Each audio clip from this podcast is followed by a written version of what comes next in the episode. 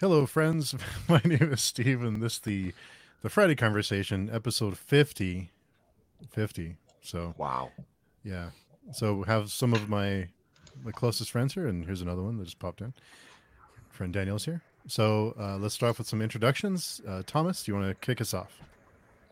Um, Thomas J. Devons, uh, author of the Fall of Emrose saga, uh, gritty epic fantasy. And that's about it. Thanks for having me back. Of course. And Chris? Yeah, my name's Chris Mullen, sometimes YouTuber, and the only thing I think I've ever wrote is a blog post about the dangers of being addicted to things, uh, whether on the internet or otherwise. That, uh, yeah, and the dangers that poses, or not, or the, the fact that we revel in it. and uh, John? I'm John Palladino, author of The Trials of Ashmount, a grimdark fantasy, and uh, s- sometimes I show up here with Steve, who is awesome. And congratulations on 50 of these episodes. For sure. Yeah, crazy, right? Hmm. And Hans? Yeah, I'm Hans. I'm I'm a laboratory technician by day and also a reader by night. And uh, this is my first time in Friday Reads, but I've been in some book discussions with Steve before. Glad you can make it. And of course, our podcast friends for the Prince of Nothing, Katarina. Hi, I'm Katarina. As Steve's already said, I've been doing uh, the Prince of Nothing read along podcast with uh, Steve and Daniel. And this is my first time, I think, on Friday Conversation. So thanks for having me and congratulations on the 50th episode. Thanks for coming. Glad you can make it. And uh, Mm. Daniel?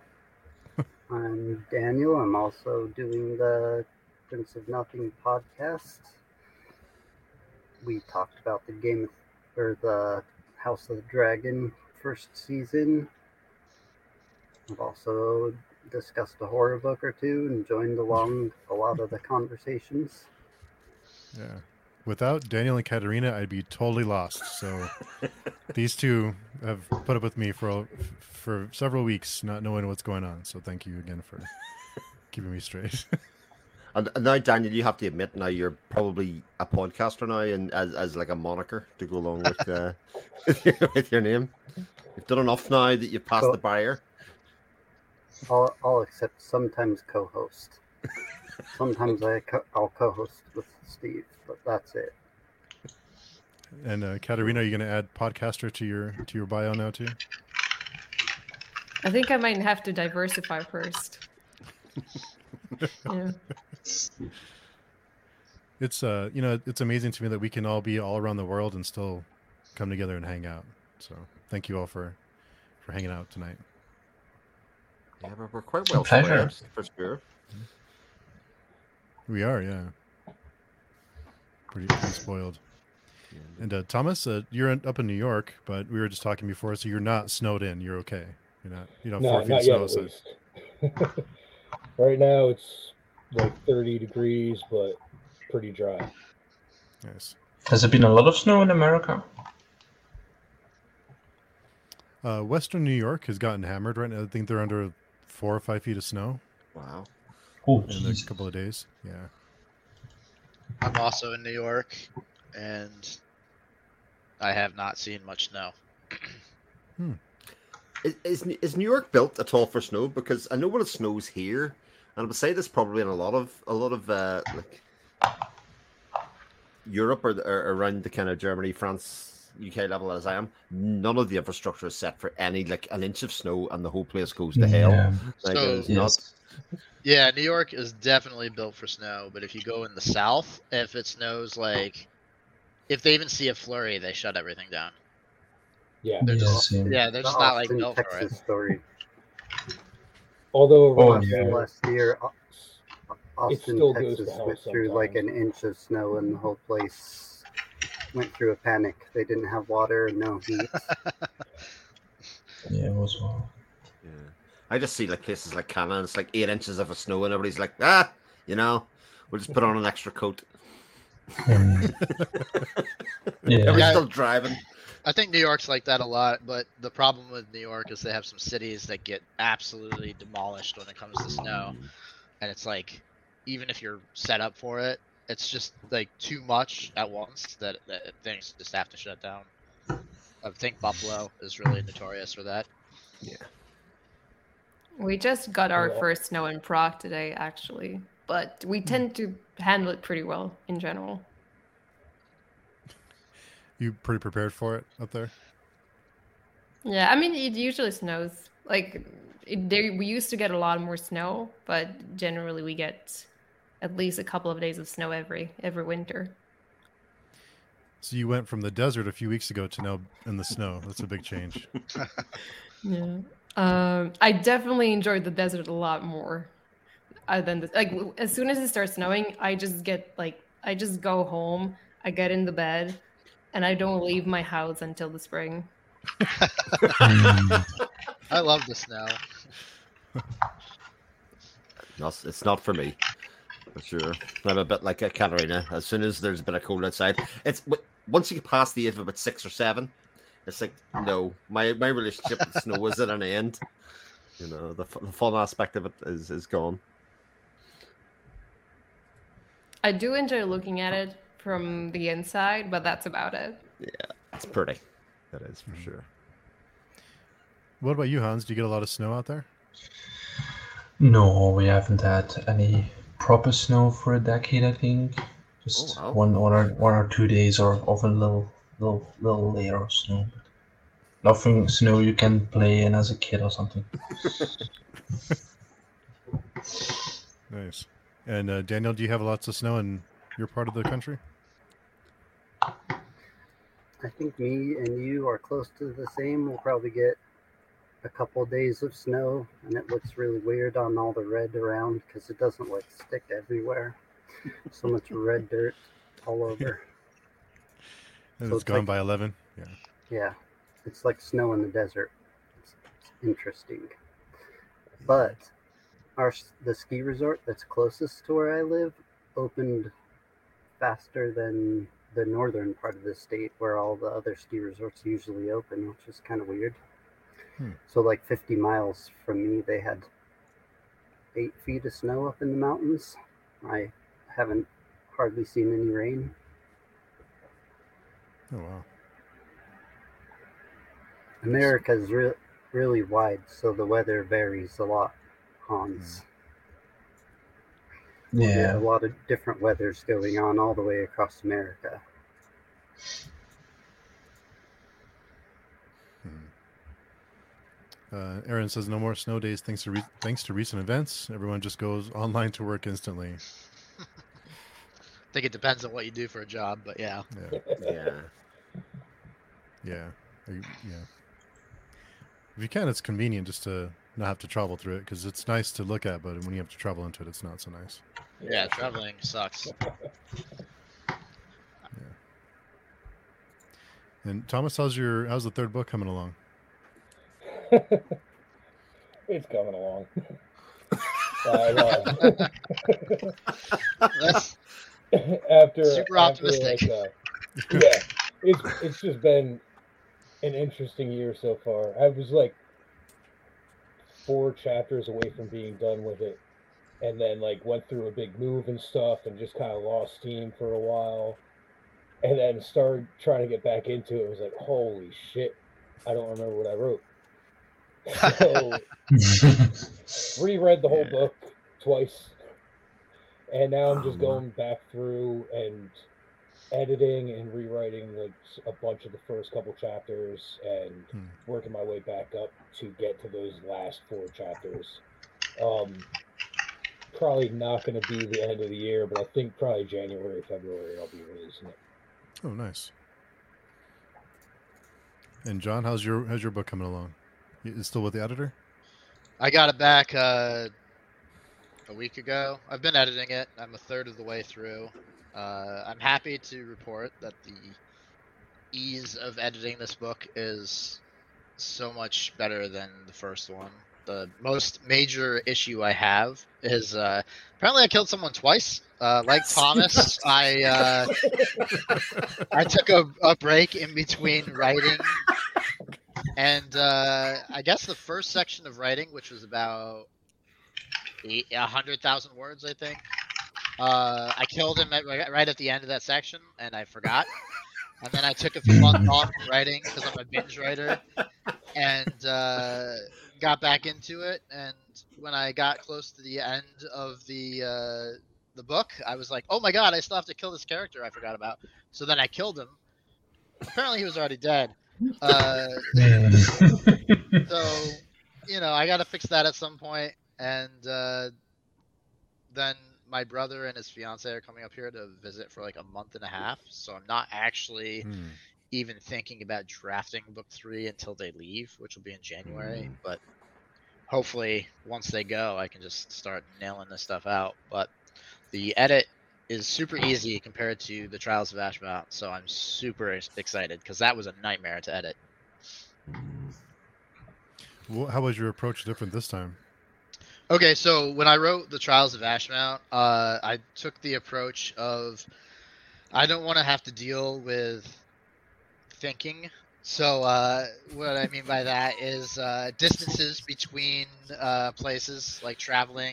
Uh, I didn't think about a consistent timeline, so I kind of just was like, if I keep it vague, no one's going to care or notice or whatever and then I submitted it to my editor, and my previous editor happens to be one of those people that like really cares and focuses on that stuff, Mhm. and that really sucked because while she had good points and I fixed it, it was a nightmare to fix because I had to go back and me- I measured my map and kind of had to figure out the distance between everything so that it would fit the story without having to rewrite everything and that was a nightmare.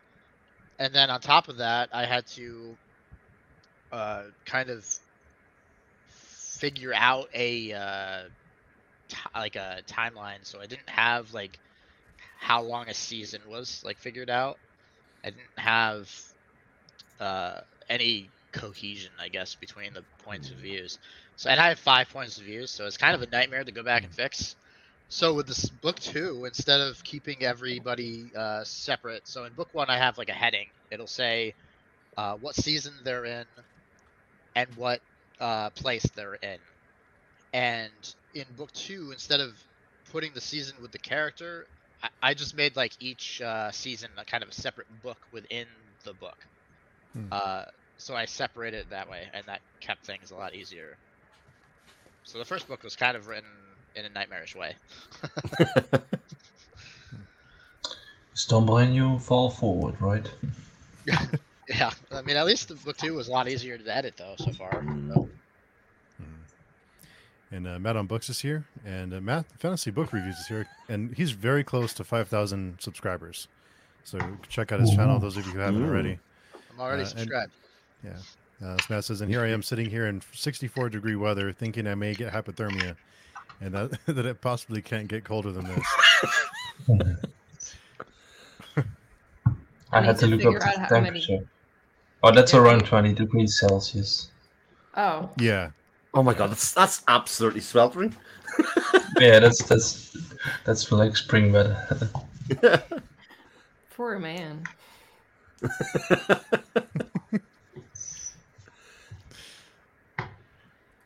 and uh, Matt says it might be easier for John to write in a couple of sentences about how a character gets resurrected. Fair, but uh, not to hate on anybody. Uh, resurrection trope is like my least favorite trope. Oh, okay. Hmm. I, Yeah, I you- give an author one time. If they break it more than once, I generally am like, okay, I'm out. You could Yeah, just make them What about- zombies.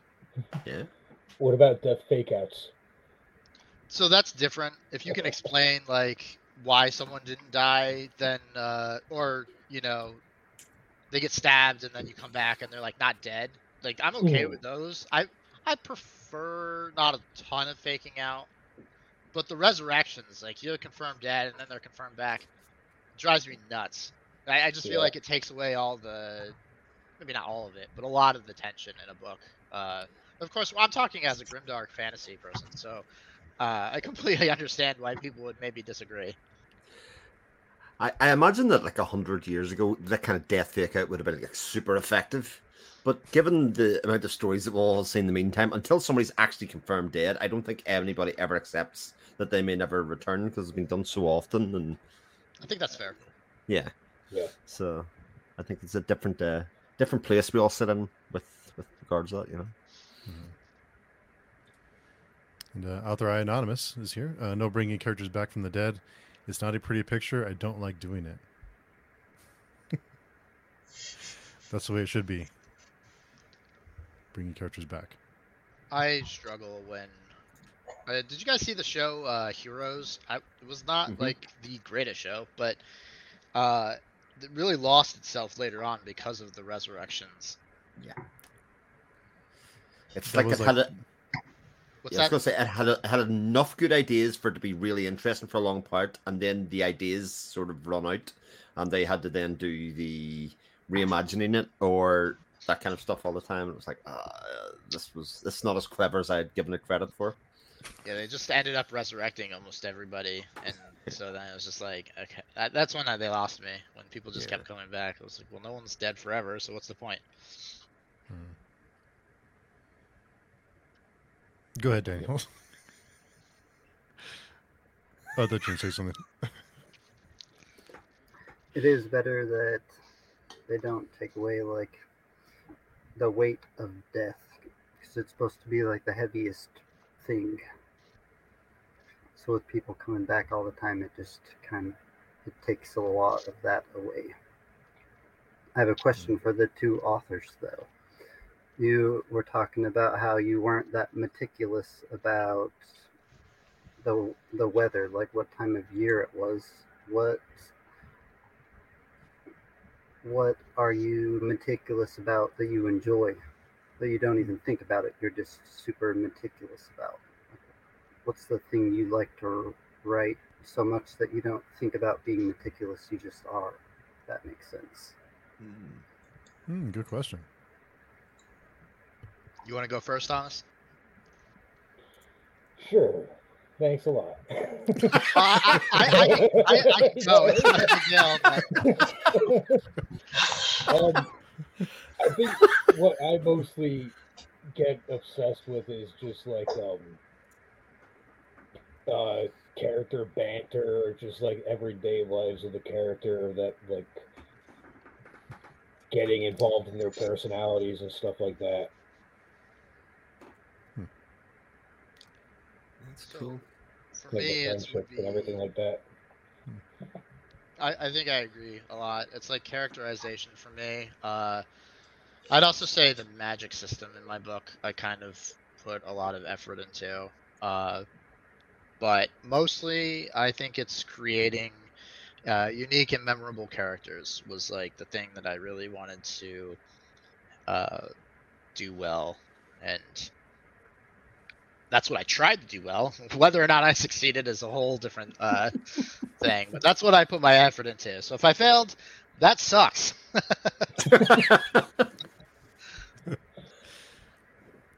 So, uh, Katarina, as a reader, what are you meticulous about when you're reading? What's what's important to you? What what bothers you if it's not done with care? I mean, is it a cliche to say I'm a character driven reader? I think that's generally like depth in characters is probably the one thing I care about the most in books.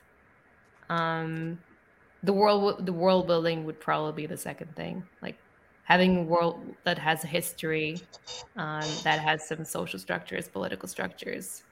That's the combination. I think those are like the two most important factors. Those are the things that I enjoy.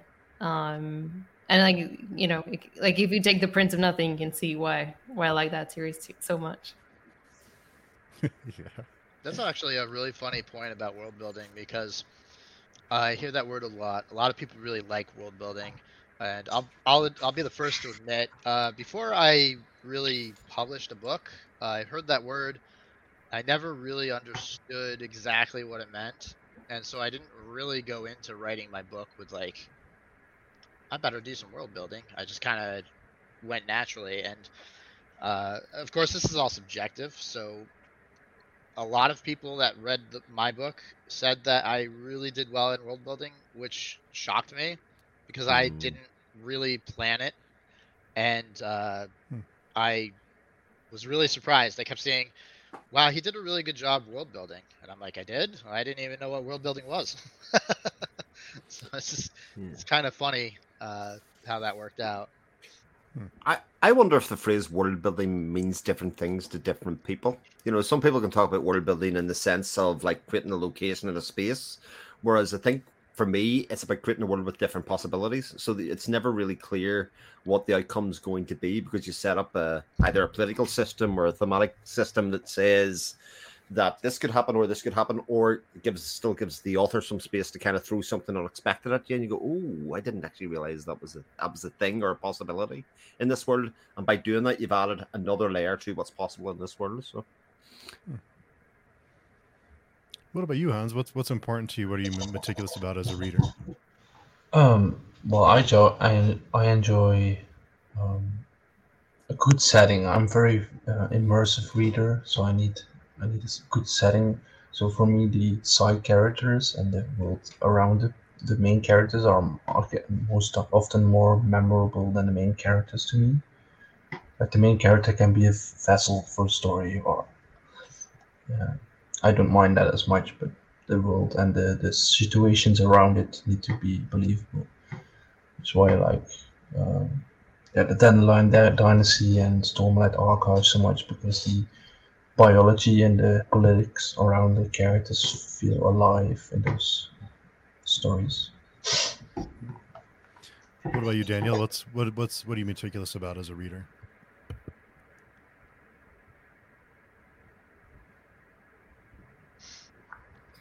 I'm I just like to be challenged. Like after I read a book, I like to still think about a book.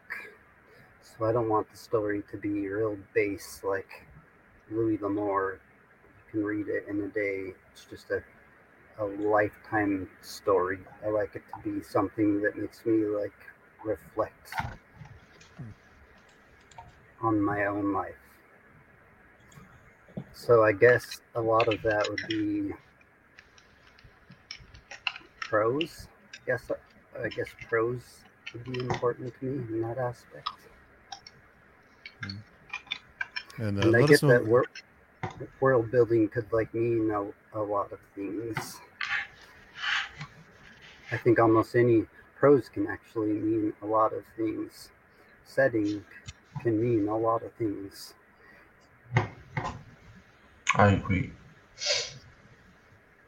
And uh, let us know in the chat what, uh, what what you're meticulous about. We can discuss it. And I anonymous comment: Once we have confirmed recognizable body parts being sh- being shown, bodies floating by the docks, that gives that that character is dead. Give their lines to the living. I agree. He, uh, also comments: Actually, those who don't go overboard on the world building do better because they don't overcomplicate things that don't matter. When beta reading, I find a lot of people overbuild their worlds. So I actually have something to say on this. I used to be an admin on a uh, writing group, and a lot of people that haven't published get so stuck. uh, Maybe published is the wrong word. A lot of people who haven't actually finished a first draft, they get really stuck in just world building constantly. I see people are like, "Well, I keep trying to write my book, but I have 30 pages of world building notes and I'm not done. I'm like, what are you doing? Get the story out. No one wants to read 30 pages of world building. Uh, even, you know, I know that they're probably for the author, but still, like, there's a point where you need to just start writing the book. Do you agree, Thomas? Yeah, and I think I know what group you're talking about. I've Fancy barely Riders posted in it, but yep. And yeah, a lot of people just will world build for years and just have like talk about having like multiple binders, but never move on past that. Just, it's good to do some of it to begin with, but eventually it, you got to stop and just start writing and then let your writing do some of the world building too. Like you can always add to that later. Mhm. Mm, Yeah, the best kind of world building the best, the best kind of world building is the drip feeding world building. Yeah, I think so many people are trying to emulate Tolkien, which is a huge mistake in my opinion, because I just think that was his kind of like specialty, and like if you're not at that type of level, then maybe don't be. I don't But he also did it over multiple books in a very long period of time. It wasn't like, I mean, I know he did plan out ahead, but he, you know, he did it in very short form version, kind of did proof of concept, and then started to to build it out and make it bigger over a very long period of time. And you know, he had to get justification or feedback to say, actually, this what you're doing here is good before he goes all in on it. You know, people like it. so. our our our age of authors that do that, I think, well, were all Dungeons and Dragons players. So Hmm. they've all also been building their worlds for thirty years, just in their own head, for their own other purposes. I feel like Erikson did that, right? Didn't he play Dungeons and Dragons? yeah, and Bakker. So it seems like that a lot of people build the world and then they had so much fun as a kid building the world that they're just they'll just write a story in it. I think that there's a lot of authors that their worlds are kind of from role playing. Hmm. I think wasn't Nicholas Ames Ames I Ames I can't remember how to pronounce his last name, but I think his world was from his D and D campaign as well. Maybe. It's it's heavily D and D, like very influenced and just kind of like a shout out. It seems like I actually just finished Bloody Rose today. Oh, second book. that's funny. Oh, nice. Just want to say hi to Covers with Cassidy. Thanks for coming by. And Anonymous, I Anonymous mentions no one wants 30 pages of info dump. I had one whole dump on a sewage system of the world. I was just like, this character is going to spend a lot of time in the sewers. Then why? But then uh, D&D players also keep a very static, understandable system that everyone relates to, and as opposed to creating new ones. Yeah, I think a hot take is that I actually prefer that people don't use D and D as an influence, but it's because I get. I'm gonna say the wrong word. I think here, because it's not necessarily true, but I've kind of gotten sick of the influence. Uh, it's, it's not that I'm sick of it. It's just like I can't think of another word. I guess it's just I don't know, cliche maybe. Trope. Hmm. It's just a Tropey. common trope. Yeah, it's just like I don't know. I prefer like this is gonna be the wrong word too. I was gonna say originality, but like you can still be original with a D and D setting. But but D and D is like a known tool set, if that makes sense. You know, if you if Yeah. you were just using the same tools all the time, and you kind of, I think the reader has an expectation that they know what's going to happen in the world. I think it goes back to what I said a second ago. Your ability to really be creative within that is kind of constrained by what you're initially set out to do, in some way. Which is why you know when you read a book or read a series of books and you find that the world changes from what your expectation is, I think that's really interesting because it fires the imagination to go, oh, well, if that's possible, then actually what I thought could have happened in the story totally changes, and then therefore, in my mind, becomes a lot more fun to read. Kind of a starting point to know where, you know, kind of a little bit more familiar. Yeah, Yeah, and I think there's an argument to be said for that. A lot of people want to read familiar stuff, they do. and Yeah. uh, that's cool. I, I think you know there's so many reasons why people read. I personally prefer something that I haven't maybe seen before, or uh, don't know, kind of what's out in the world. Uh, that being said, I think you can still write a really interesting and uh, surprising world that's set in like a D&D thing. I just don't Mhm. know that a lot of people do in the way that I would like. Trying to not sound like an asshole. And I'm not I, I really don't mean like like I'm not hating on it. I'm really not. I've enjoyed plenty of uh, books set in like these worlds. So I think I might be sounding more critical than I actually am, but I'm having a hard time figuring out the words to phrase what I mean. I guess. Um, I think I think D and D is considered base level fantasy in this current age. Like everyone knows D and D, so it's like Mm. the base level. So if an author sticks to the base level, then we see it as unoriginal, while it's more like they just do the basic stuff, and that's okay. We like reading that sometimes, but we like people that invent something else or something on top of that base level. It's like if you eat a, a, a recipe bland or you use a few spices. Like they are both eat edible, but one is better than the other. Yeah, Hmm. I think uh, I think that's fair. Uh, and there, I'm sure there's plenty of books I've read that are influenced or uh, inspired by or set in uh, D&D worlds that I love and don't even realize it.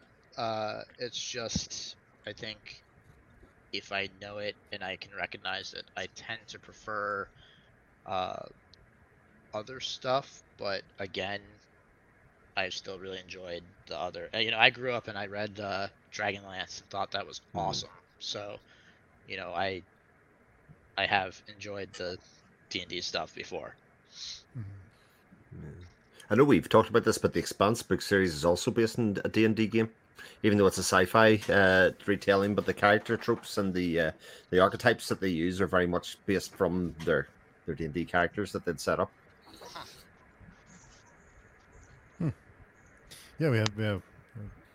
And the more I the more I read of those books, the more I appreciate the TV series. They did Yeah. such a good job with that adaptation. It's crazy.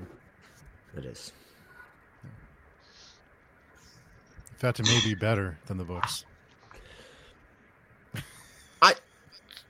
No comment. Without said, without saying too much about it, I think they give the uh, the actors the opportunity to add something to it. You know, rather than just being a retelling of the story or dramatization, you give the situation where somebody can can add layers to it by a performance. Like I think we talked about the fact that the drummer of of the character drummer wasn't actually written that way in the books, but when you get an actress that owns the space as much as you have, you give that character bits from the books from different characters to kind of put together and go, here, you're doing such a good job with this let's use this power to kind of to kind of tell a better story or a slightly different version of the story.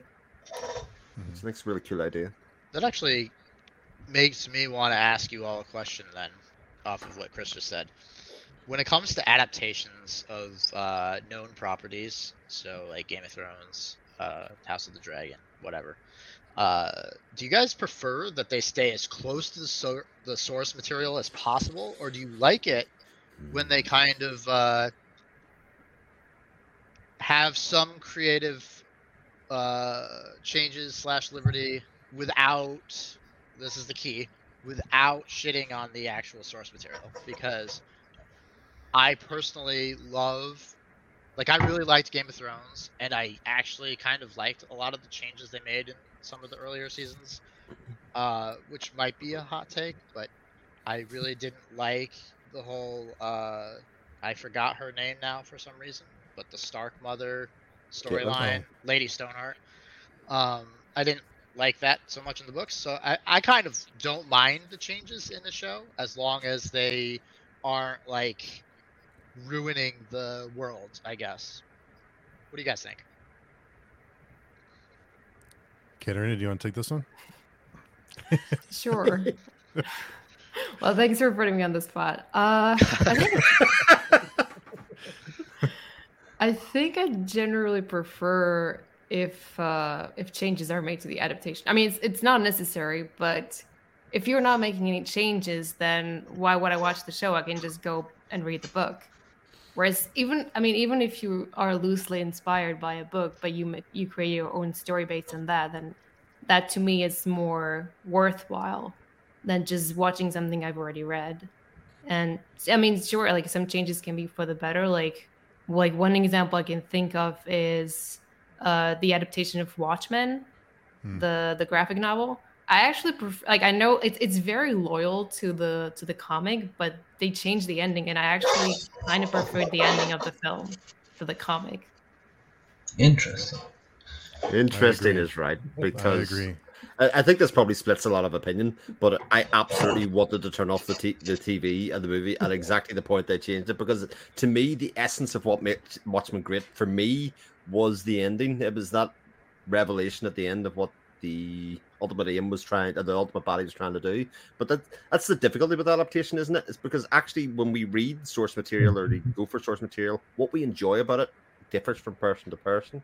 So if somebody's come along and going to change something, they're obviously going to change some aspect of something that somebody loves uh, in some ways. So uh, I wouldn't like to do it. That's for sure. Hmm. I, I thought the change of the movie was much better than the book. That and the the whole I, I won't spoil the, the comic, but there's some there's some things that it played into the end in the comic that didn't really make sense. That didn't need to be there, but I won't say too much about it. Yeah. Uh, what do you think, Hans? What uh, do you do you mind changes and adaptations? Well, just like Katarina, I think it needs to be changed a bit to make it interesting. And I think going from a, a, written format to a visual format, you need to change some things because you can't look in people's heads and stuff. So you need to change stuff. And um, I don't only read fancy; I read very widely. I've I, really enjoy children's books as well, and they often get animated uh, animated adaptation adaptations, and I like those most often because they try to cram the story in a different time frame than the original format. So they either lengthen it, which is one of my favorite things. I think all of my favorite adaptations are all short stories that they've adapted to the big format and lengthened them and extended them. So you can give a personal view of the author. Like one of my favorite movies is the, um, the uh, Walter Mitty. Uh, I forget the full name. Secret Life that, of.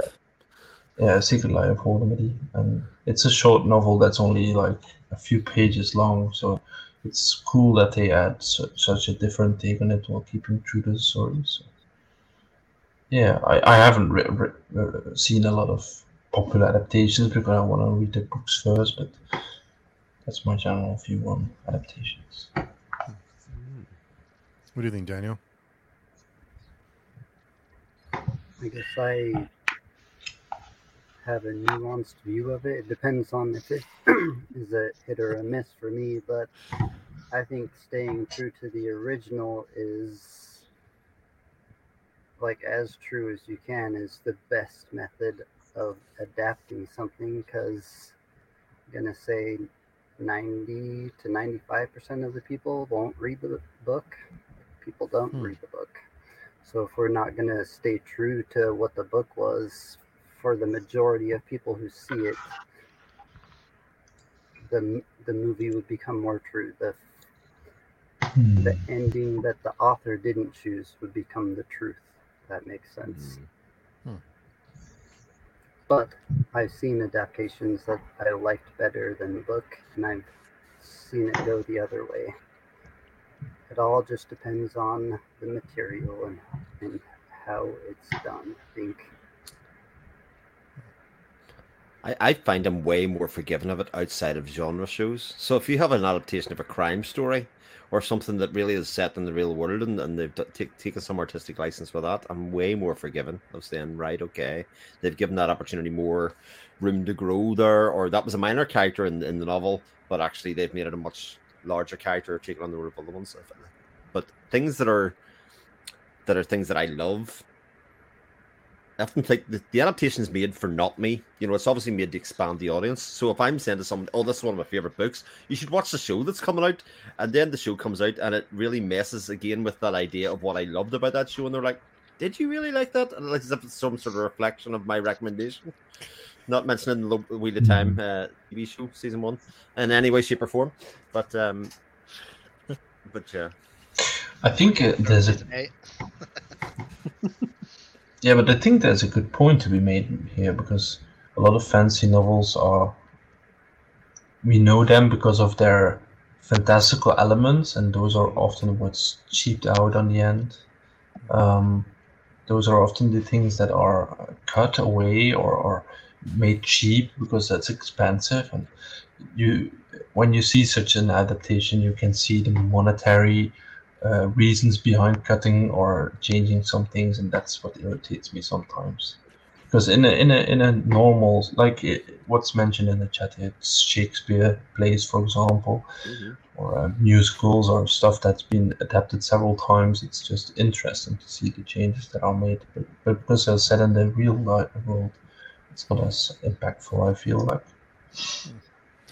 And Yolene, thanks for coming by. Yeah. Hey. Hi everyone. I, I didn't want Hello. to miss this, so I'm a little bit late, but very happy I can make it. All right, glad you can make it. We were just talking about adaptations and whether we mind if an adaptation is uh, changes aspects from the book. Oh, okay. That's interesting. I'll let, So- let you think on your answer. Uh, and if I don't want to put you on the spot right away. Uh, Thomas, what, did you, what do you think? I I guess it depends. Like sometimes if I'm especially close to the original book or something like that, I might get a little bit annoyed. The Watchmen is an example that like the ending of that when I saw the movie, I was like I hated it. But I also get it. but I just love the ending of the comic so much. Yeah. But at the same time, now like nowadays I try to just take the two as completely separate things. Like this is a show, this is a book. It's supposed to be based on it, but I don't expect it to be the same.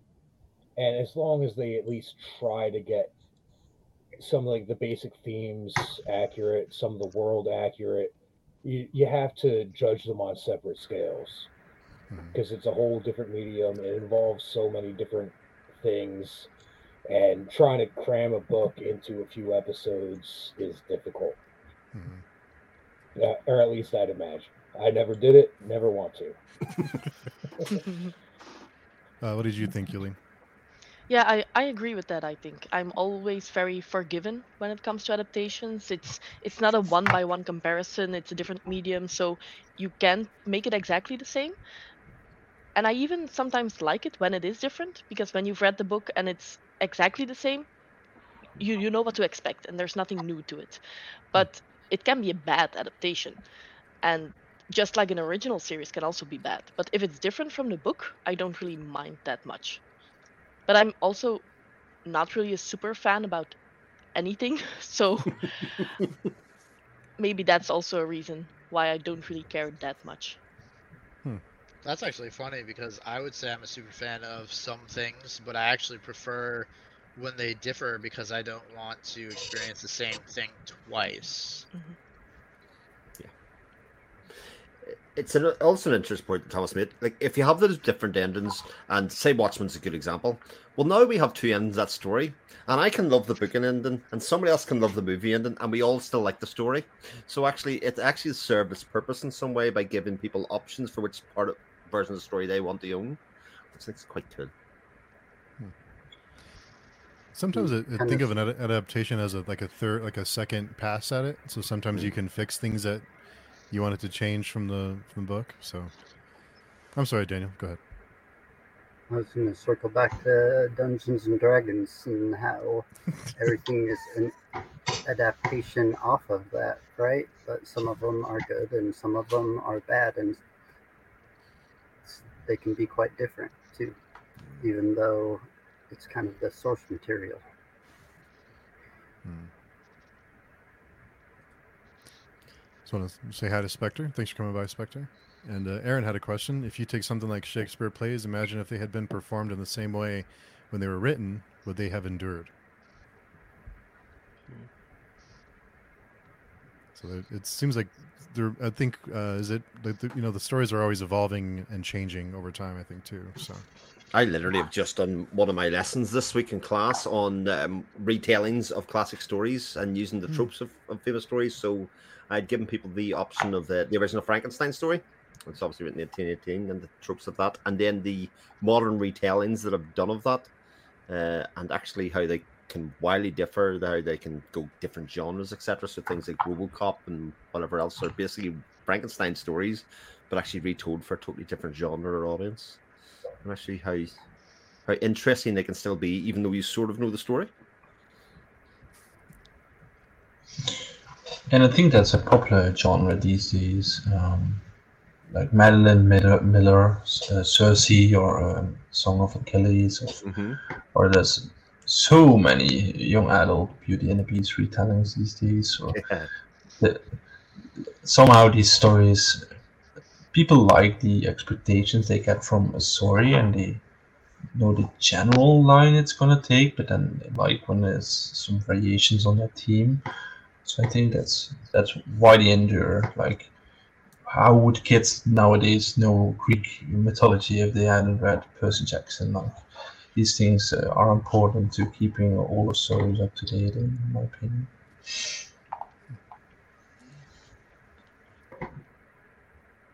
Uh, Spectre commented, sometimes I like when a movie is a little different than the book. When I read the book, it's like you get bonus scenes. Hmm.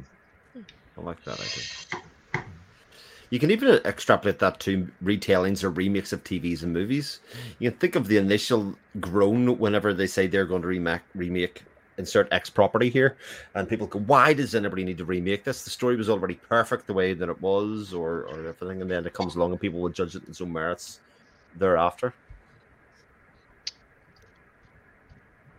I think we get attached too to, to stories, and we, the, you know, what they even if we wouldn't uh, subjectively wouldn't like it as much, we we still get attached to them, and it becomes a nostalgia thing. We just like it because that's what it is, and that may not be the best choice for it. I mean, ultimately, I think they're just trying to bring more people to it. It's hmm. all about money.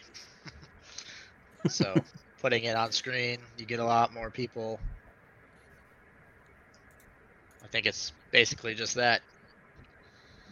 I mean, and I think it works. Like, I don't think I would have read a Game of Thrones if I didn't know, if I didn't hear that the HBO was adapting it into a TV show. Hmm. Um, because at that age, I, I was still reading Eragon and Twilight books. You know. That's awesome because when I was a kid, I grew up right when you know the Harry Potter phase was starting, and I think it was two or three books that were out when the first movie came to theaters. I can't remember exactly, but I know a few years prior to the movie coming out, uh, I got the first book in the series for Christmas from some random family member, and I remember looking. Well, I can't remember who. it was, Sorry, but uh, I uh, I opened it and I was like, "Wow, this looks awesome! I'm going to read it." And for anyone who hasn't, for the one person who hasn't read uh, Harry Potter, the first chapter or two, when you're like a ten-year-old, is kind of a struggle uh, if you don't know what the book is about. So, and it's kind of weird. And so I kind of DNF'd and said, I'm not getting back into this series ever because screw it. And then my friend was like, let's go to the theater. And I was like, cool. I'll always go to the theater. I don't care what we're watching because my mom will give me money for uh, food. and uh, so I was super excited, right? Uh, it's like the same thing when I was a kid. I'd always went to sport games because I'd get money to get uh, food, but I hate sports. So, uh, so I'd go wherever my friends wanted to if I was going to be able to get some money for food. So I went to the theater and they're like, "Oh, by the way, we're watching Harry Potter," and I almost died. I was like, "I don't want to see crap." And then I saw the first movie and I was like, "Oh my god, that was way different than I thought it was going to be." So as soon as I watched that movie, I read the entire series and bought every single book that came out as like it released. Uh, I think it was the next uh, four that came out after the movie. I might have that wrong, but so I think that the movies and TV shows can definitely bring a lot more people to the books too, for sure. Yeah. So if you wouldn't have received that book from a random family member, would you be an author now? Oh yeah, I don't think that Harry Potter changed me like that. Um, Are you I sure? don't- It sounds like it's More pretty- hot takes. uh, yeah, I don't know why I ever thought I should start writing, but I've been writing since. Uh, I don't know, seventh or eighth grade maybe. Uh, like seriously, like trying to write something. Uh, I don't really know why that desire started. Hmm. Actually, I think I do. I think it's because I kept reading books that were super predictable and cliche and tropey. And there were moments where, even as a child, I would, in my head, kind of be like, "Oh, okay, so this is going to be the ending of the book," and uh, Mhm. Eragon is one of those examples, and I hated that book. Uh, no offense to people that like it. Uh, it's just it wasn't for me. I'm not Uh, gonna defend it. um, to be fair, I did really like the first half of Eldest, and and then the second half really, again.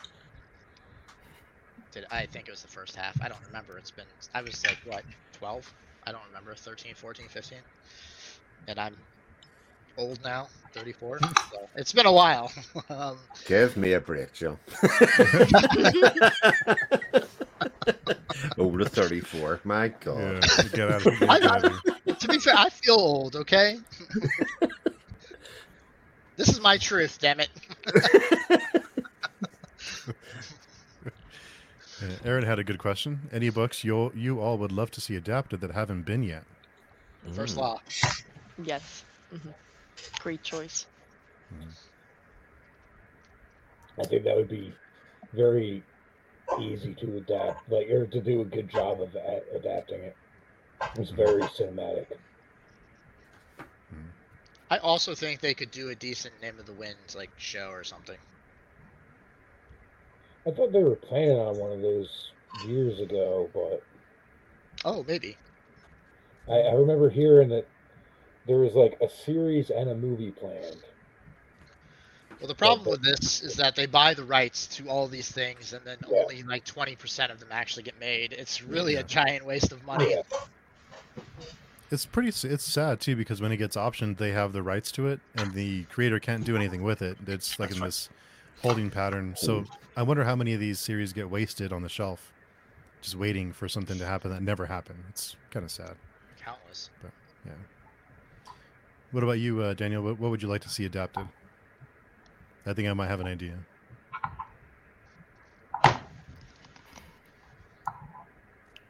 I think that that would be too hard.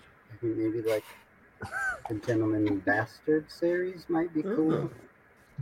Oh yeah, I It forgot has about enough- that one. It has enough intrigue and the like bond, friendship bond would be cool. Since I've watched it and I know what happens, I'd want them to change the end though. Maybe that's one that's really based on the intrigue. The problem about with you, that Katarina? one, though. Oh, sorry. No, it's okay. Go ahead, Oh. Daniel. Or go ahead. I'm sorry. Go ahead. No, I, I'm- I'm still thinking. Um, I don't, I, I don't, I don't think I necessarily want and for any of my favorite books to get adapted. Like if it happens, I'll probably watch the adaptation. Um, but lately, I've I've been actually craving more for original TV shows. To be Mm. honest, Hmm. Hot 'Cause I feel like a lot of the things I've been watching are either the adaptations or remakes, and it's it's it's getting a little bit um, boring. I have a question for you then. Do you know of any original fantasy shows? I'm trying to think of any and struggling. I guess Vikings, kind of, but See?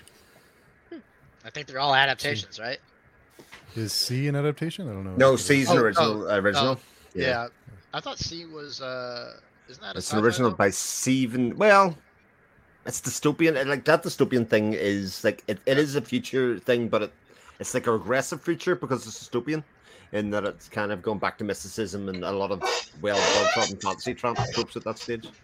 Uh, but pure fantasy, yeah, that's a tough one. Yeah, it's tough.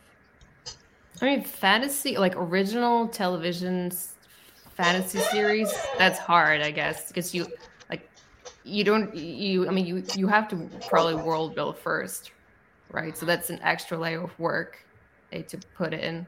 Um, yeah, I'm trying to think. It Um, would be awesome though to get some original fantasy. It would, but it's a hard sell because fantasy adaptations are very expensive, and the reason that you would do an adaptation is because you're taking an audience with you. Uh, and they- they're they're doing the hype, they're doing the uh, the selling of the show while it's get in production. Um, whereas a completely new one is risky. is Buff like would Buffy the Vampire Slayer be considered an original show, I think or like so. anything by Joss Whedon? I guess. Yeah. What about uh Dragon Prince? You ever watch And you all watch that? It Yeah. Netflix. It was people It's that it's pretty good actually. Avatar and Yeah, it's pretty good. Yeah. I think that Chris had a really good point though, because it's like, if you don't have proof that this is going to sell, holy crap, making a fantasy show is expensive. Yeah. E- Even think about Buff- Buffy series one. Uh, the budget must have been about three potatoes, and and and, and it's Yeah. not a it's not a good looking show, and it's not actually a particularly interesting show for the first series. But I think it was probably enough of a proof of concept for them to go right. Okay, give me some money now. and I think we could make this awesome.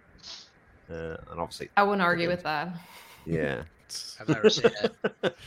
I think it's more more often that animated movies are fancy originals, but those aren't sh- series, of course. Mm. Yeah, animated, you could probably come up with quite a few examples. I'm guessing. yeah, because drawing a dragon is the same effort as drawing a person walking around. It's not the same, but it's similar effort. So, Yeah, well, when you're drawing everything, it's uh, mm. you know, you're right. It's the same, but Dragon CGI otherwise. And if they're not CGI, then they probably look terrible.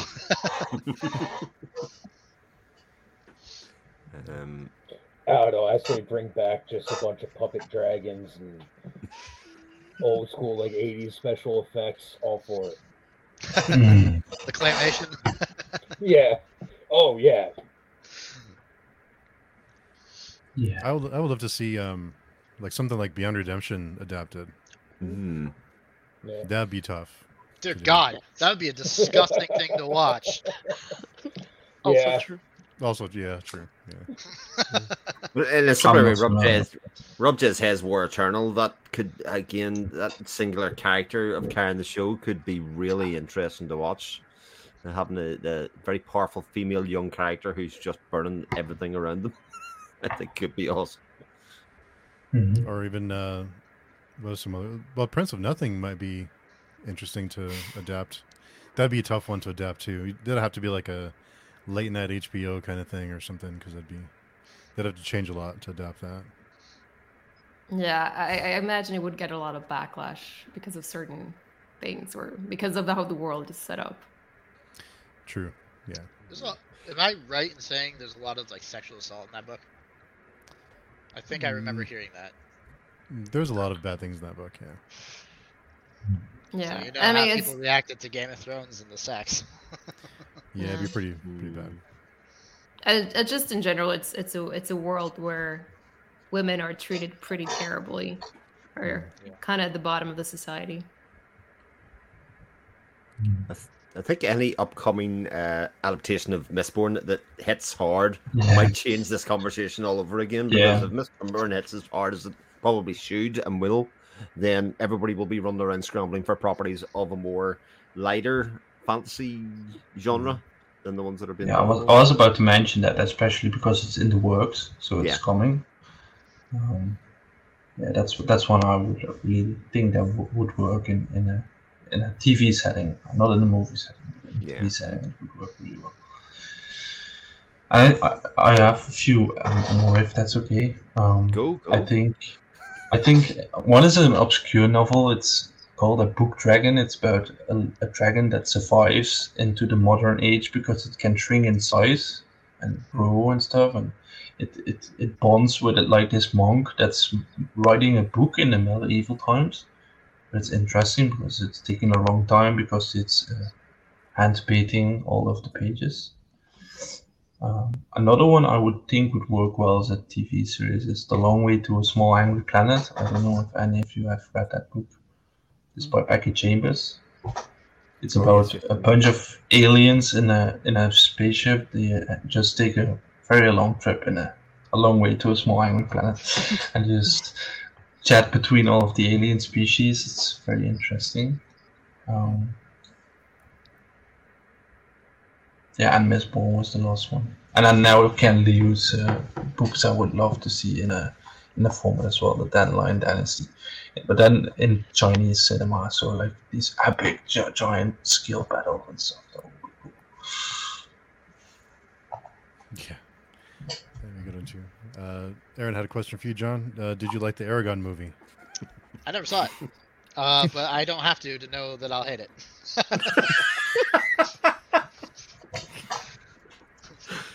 Uh, Austin Austin says, "I feel you, John. I'm 27 and feeling old." Wow. Wait until you're 30. It all hits you in the face. Let's all Just- keep in touch. Yeah, ju- just, just wait. Yeah. Uh, Anonymous votes for, uh, First Law and Children of Gods and Fighting Men. Ah. That would be very cool. Um, I don't know if those. I don't know if any of you have read The Winter Road by Adrian Selby. That'd be a good, a good uh, book to adapt, like a like a one or two season series, No. or even a movie. That's a standalone, right? Mhm. Okay, yeah. Uh, Anonymous would love to see the Gentleman Bastards adapted. I think it's uh, two fr- two time frame setup would do well. I think the special effects for the orcs might be a little expensive, but otherwise, I think otherwise, the biggest problem with that is they will quickly catch up to Scott Lynch, and then we'll have a Game of Thrones season eight problem possibility.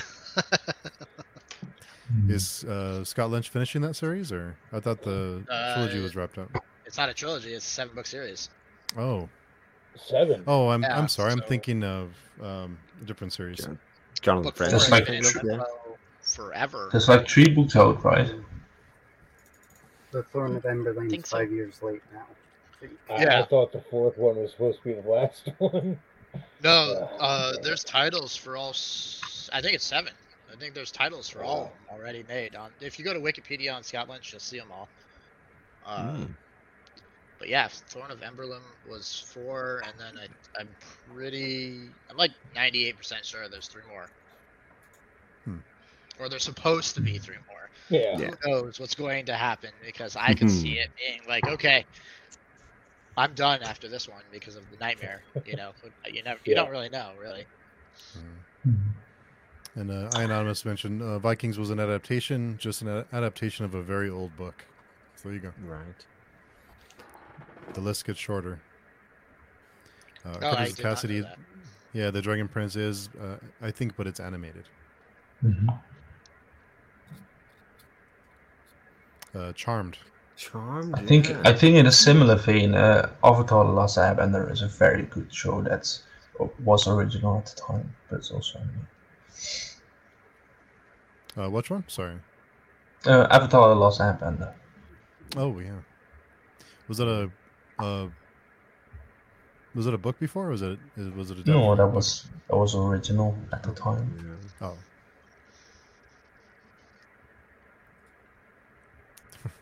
Uh, Austin, I, I would love Amazon to do something new instead of Rings of Power.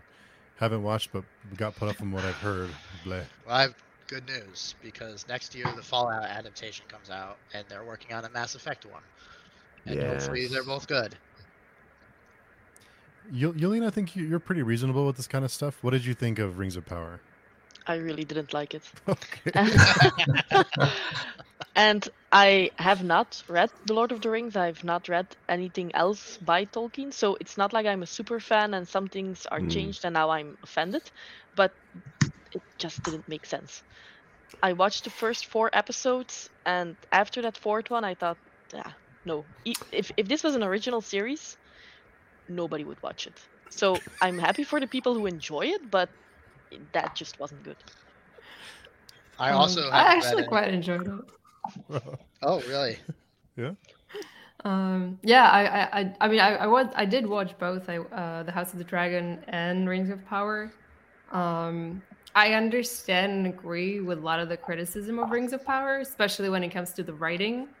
Um, but there was still something about the story and the characters that I really got attached to, and I guess also one reason for me why I enjoyed the show is that I it's like for me, television or film, it's audio visual medium. And the visuals for me can be quite important in a film or a Mm. TV show. And I don't think I've ever seen a TV show that looked so good Hmm. on the screen. Um, so even if yeah, there's there are certainly like some plot points that don't make sense or could have been written in a, in a way that would make them more um that would make like, make the show flow more naturally. I still end up liking a lot of the characters and caring for a lot of the characters, maybe more than the characters on the House of Dragon. Um, Hmm. and the Oh visuals my were like, the visuals were amazing, um, and the music was great as well. So I, you know, like I'm, I'm, I'm open to fair criticism of the show, but overall, like, I was quite happy with it. Wow. I I made it to the end, and I have to admit, because my wife really enjoyed it, and I sort of hit watched a lot of it. But actually, once it got to the end, it, it was fine. Like uh, I'm sort of I, I will watch the second series, and there's no doubt, Katarina, you're right. It is one of the most stunning looking things I have ever seen on screen. And in fact, in some ways, I think it makes the films look poor in comparison. It was it's incredible to look at. So I also haven't read any of Tolkien because I can't stomach his writing. Uh, it's Just, just hot any- take out. Hot takes. Ah, yeah, I know that's me. Uh, You should get a bell for every time you have one, so we'll have like a, like have a border around the edge of the screen. John Hot Take incoming. yeah, true. Uh, it- he's just not for me. I'm glad that a lot of people like him. Uh, but I saw the first episode of Rings of Power. I was super excited for another fantasy show. Uh, but I like Yoli I couldn't get over the uh, the writing. Really, I really didn't like that, and so I stopped watching after the first episode. But I really wanted everyone that liked it to end up loving it because even though I really despised it, honestly, uh, I think that you you want these things to succeed, right? Because if Rings of Power is a colossal failure, which I guess you could argue in some ways it was, but you don't want it to be because it's just making every other fantasy adaptation or show that much riskier to make. Yeah. And that's not good for any of us. Mhm. That's a good point. Did you watch Rings of Power, Daniel? Did you, you check it out? Not not No. yet. I watched one scene that was pretty cool though. Probably the craziest scene in the show, so I guess they backed us into a corner where we have to watch it if we want more fantasy shows. Is what is true. Consensus is. It needs views. I'm angering the chat. um, I'll just say that it's not a Tolkien problem. It's a anything written before like 1970s problem. Hmm.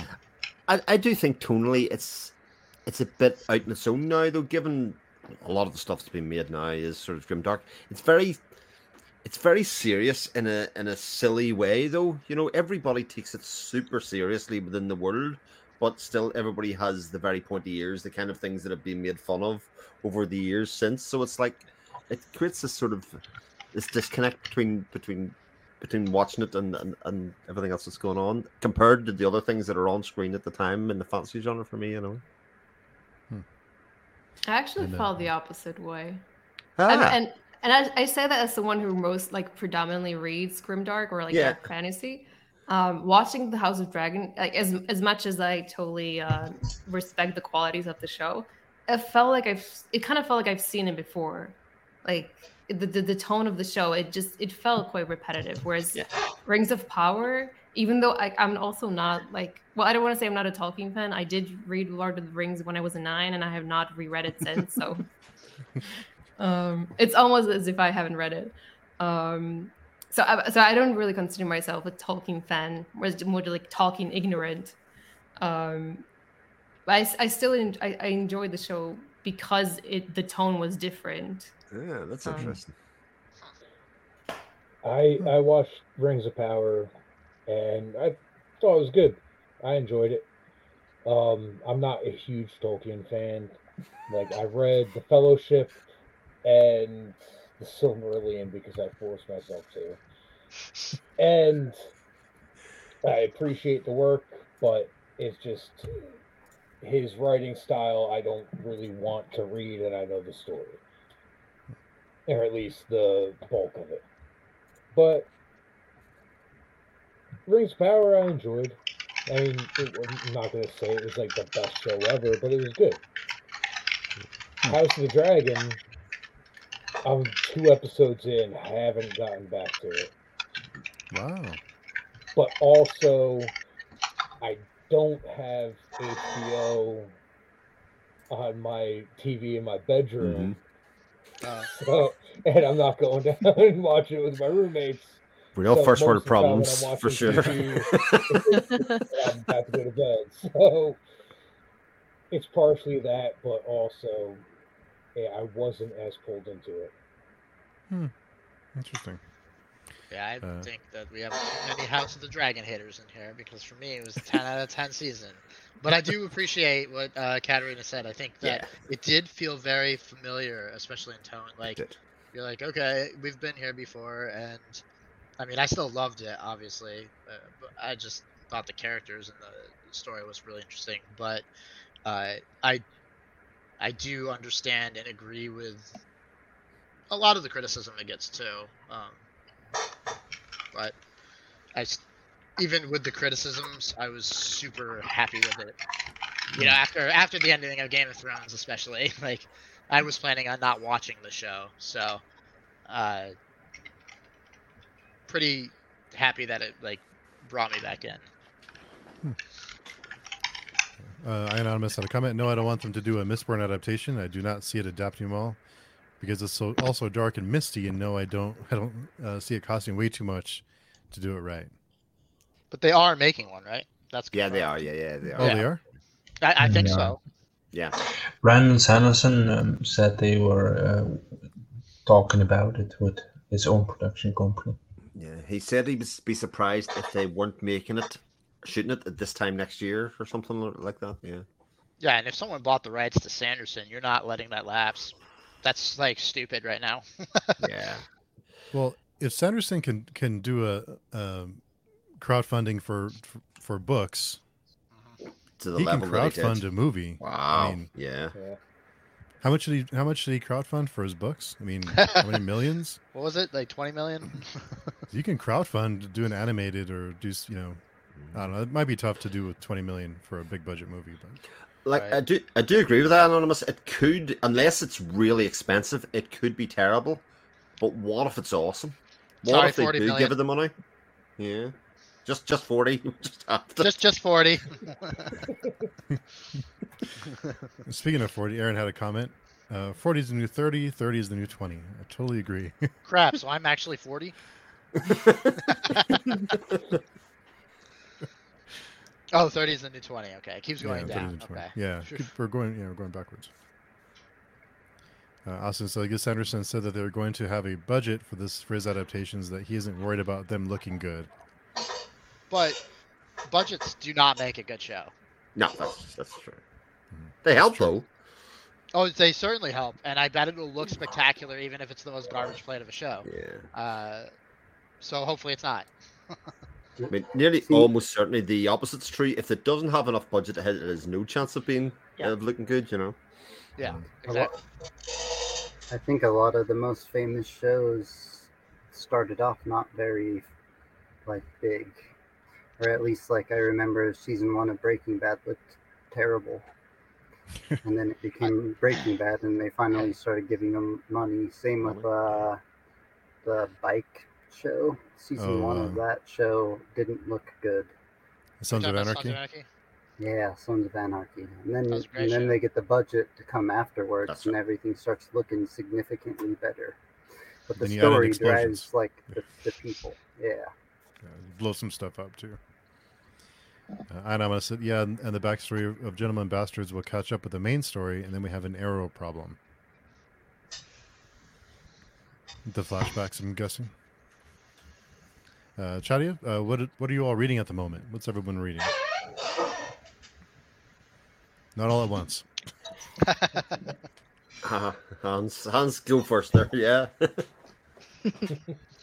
So currently, I'm actually not reading anything. Uh, I, my, I mentioned earlier, my brother and his fiance are coming up here to visit for a month and a half, and I just don't think I'll be able to consistently read while they're here in the way that I'd like.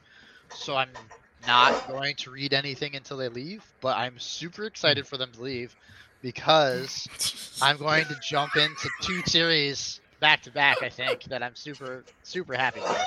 And the first is the Peter McLean series. Oh. The priest of whatever. I forgot what Priest of the Burning actual Priest of Rose, Thorn. Rose to the Road, Rose right? Thorn. Yeah. yeah. Oh yeah, Throne. Throne. Yeah, that's right.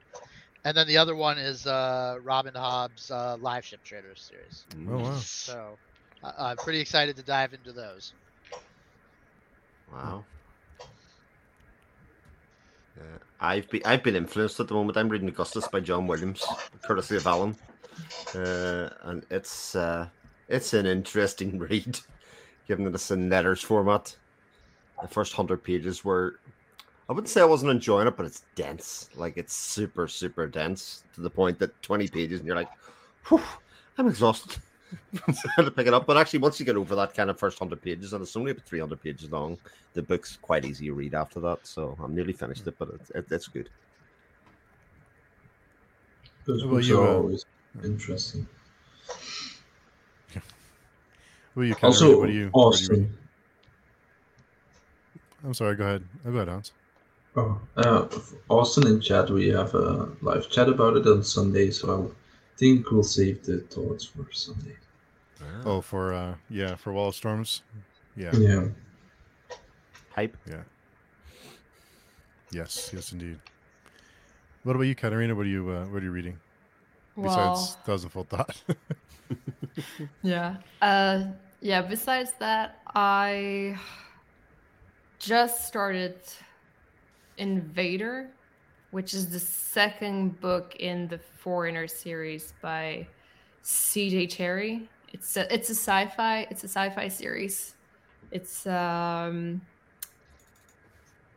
I would I would call it like anthropological science fiction. There's a lot of focus. It's like a first contact story where the a human ship crashes on a planet that's inhabited by this humanoid species, um, and they're basically trying to um, coexist and build some sort of relationships with the with the civilization, with the native civilization.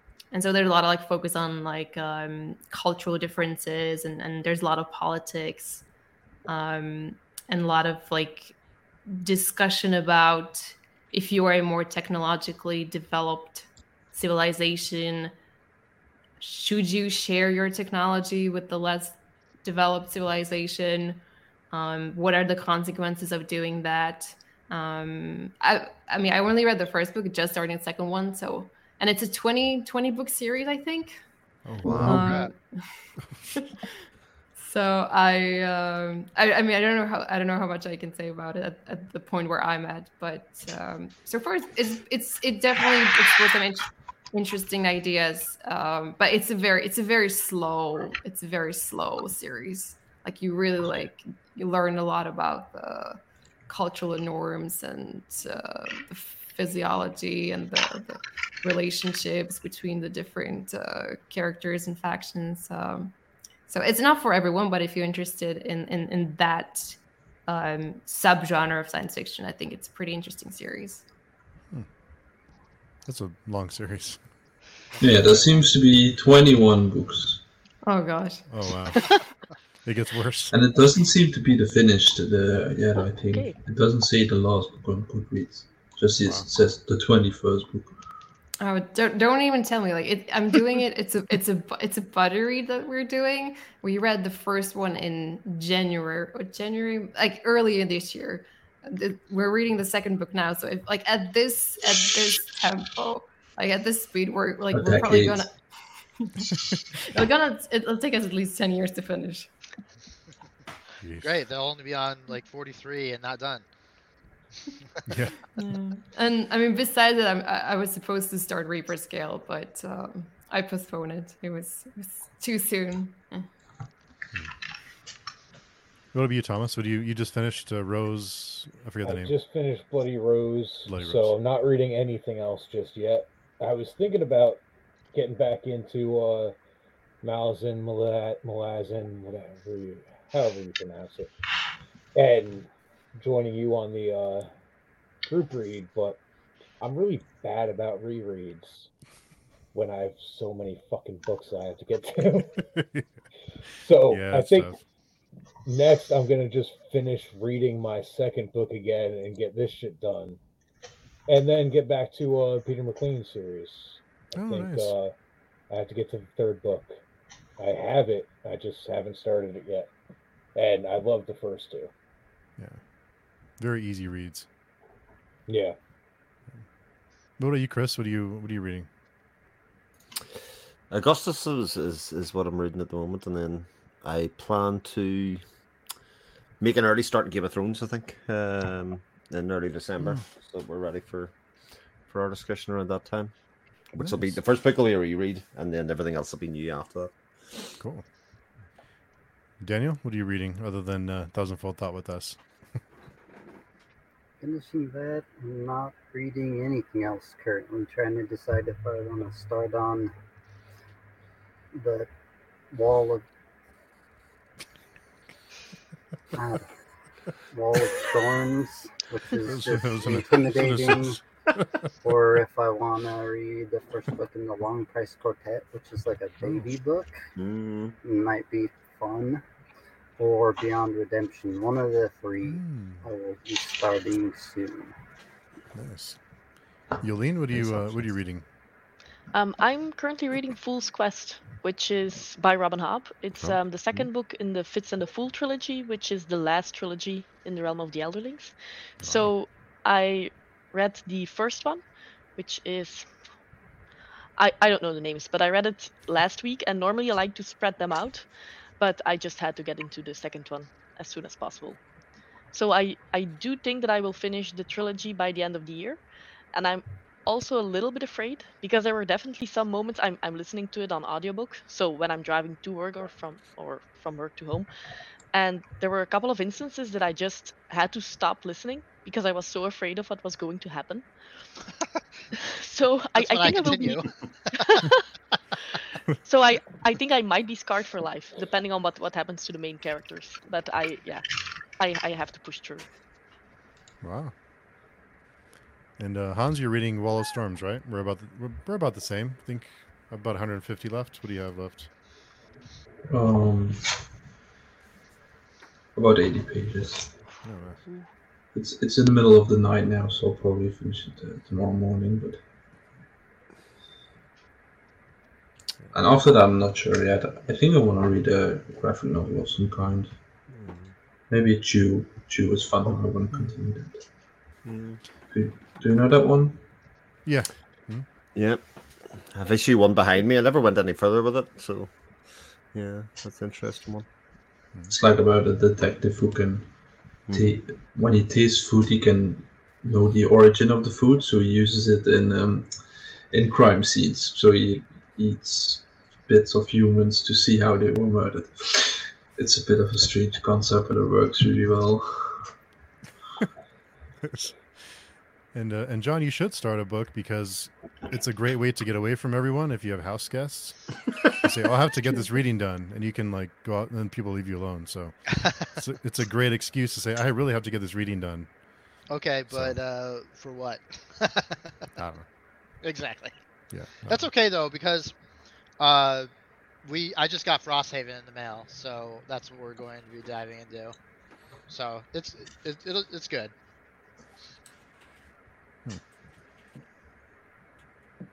Uh, us says Onward was a great original movie. Definitely a lighter tone. I agree.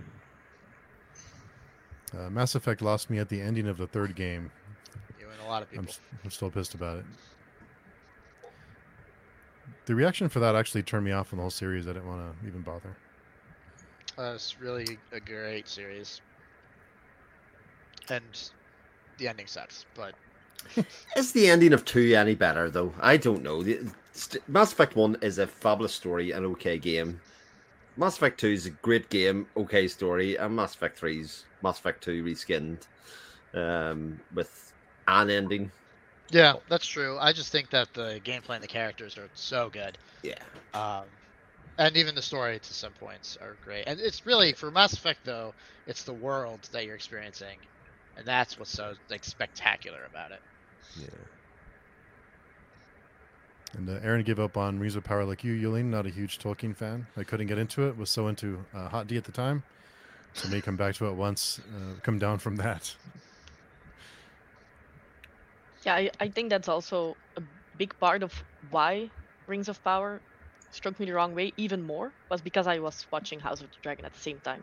And I'm more a character driven reader and it's it's the same for me with series and shows and Rings of Power is just much more plot driven, which is fine, but I just don't really like that most of the time.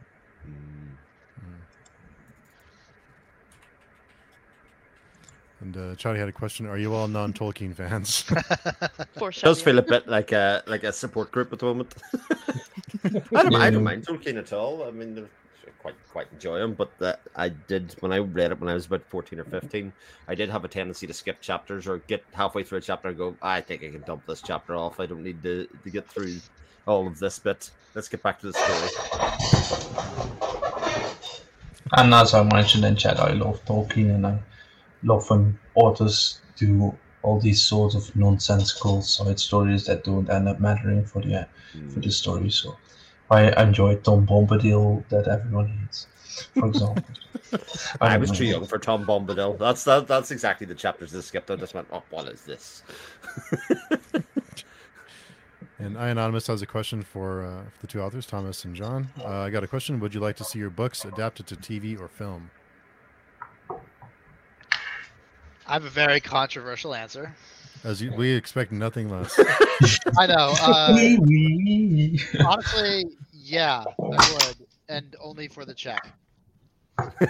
I'm, I'm serious. If they were like, "Here's, you know, five million dollars for these rights," I'm gonna say, "Awesome," and if you fuck it up, that sucks for you. but I mean, I would love the money for an adaptation, so definitely. HBO, here's my number. what about you, Thomas? Got? Yeah, I've been doing manual labor my whole life. Fuck it, give me the money. I'm tired, man.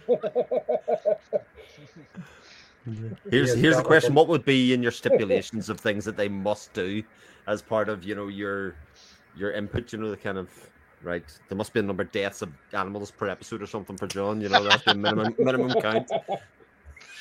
Honestly, they could turn mine into the thing I would hate the most, which is like a super normal epic fantasy anime because I don't really like anime myself and I don't like the bland. Well, I I find it bland. I'm not saying all epic fantasy is bland. I just find like normal, That's not what I heard. normal fantasy is kind of bland. Uh, man, I'm just making enemies left and right tonight. just remember, everyone, these are my opinions, not anyone else's, and uh, we can still be friends. Um, so yeah, they could butcher it as much as they wanted, and I'd still be happy because I got paid.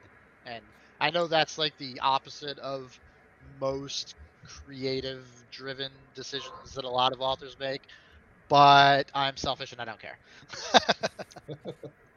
I just want enough money to like, you know, live the rest of my life happily. And if that's going to be from a crappy adaptation, I'll take it. Hmm.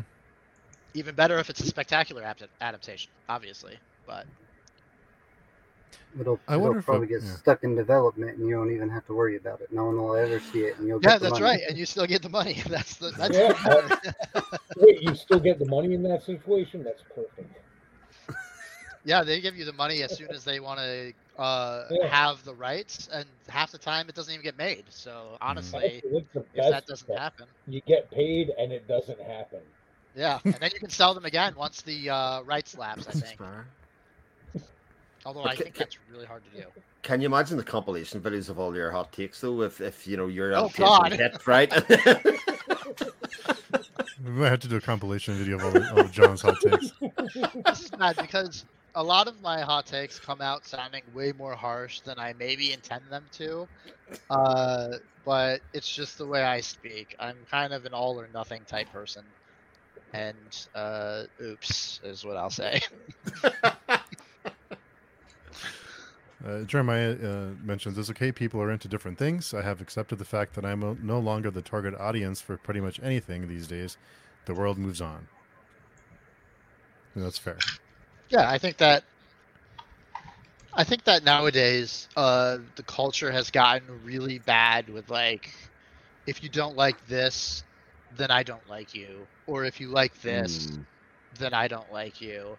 Uh, you see it in video games a lot, uh, sports, you know, politics, whatever, and I hate that. I just think that like we should be more tolerant of everyone's preferences and likes and opinions, and as long as they're respectful about it, I think we should be, you know, perfectly happy. You know, I think liking different things is awesome. That's what makes us uh, different. Mm-hmm. Yeah. Uh, Austin uh, mentions Hans. You definitely need to read The Hobbit. It's fantastic. The Silmarillion is challenging, but well worth it if you can enjoy it. Uh, gave me a great uh, appreciation and understanding of the world, and it's so epic. Oh, definitely will. Oh, okay. Uh, his uh, Wow, that's an Sanderson's. old comment. For, yeah, I'm s- I'm trying to catch up. trying to keep up. Uh, between all the hot takes, it's hard for me to keep up with chat. Yeah. I apologize, guys. I'm I'm uh, I'm offended, Jeremiah, and everyone over thirty is a boomer.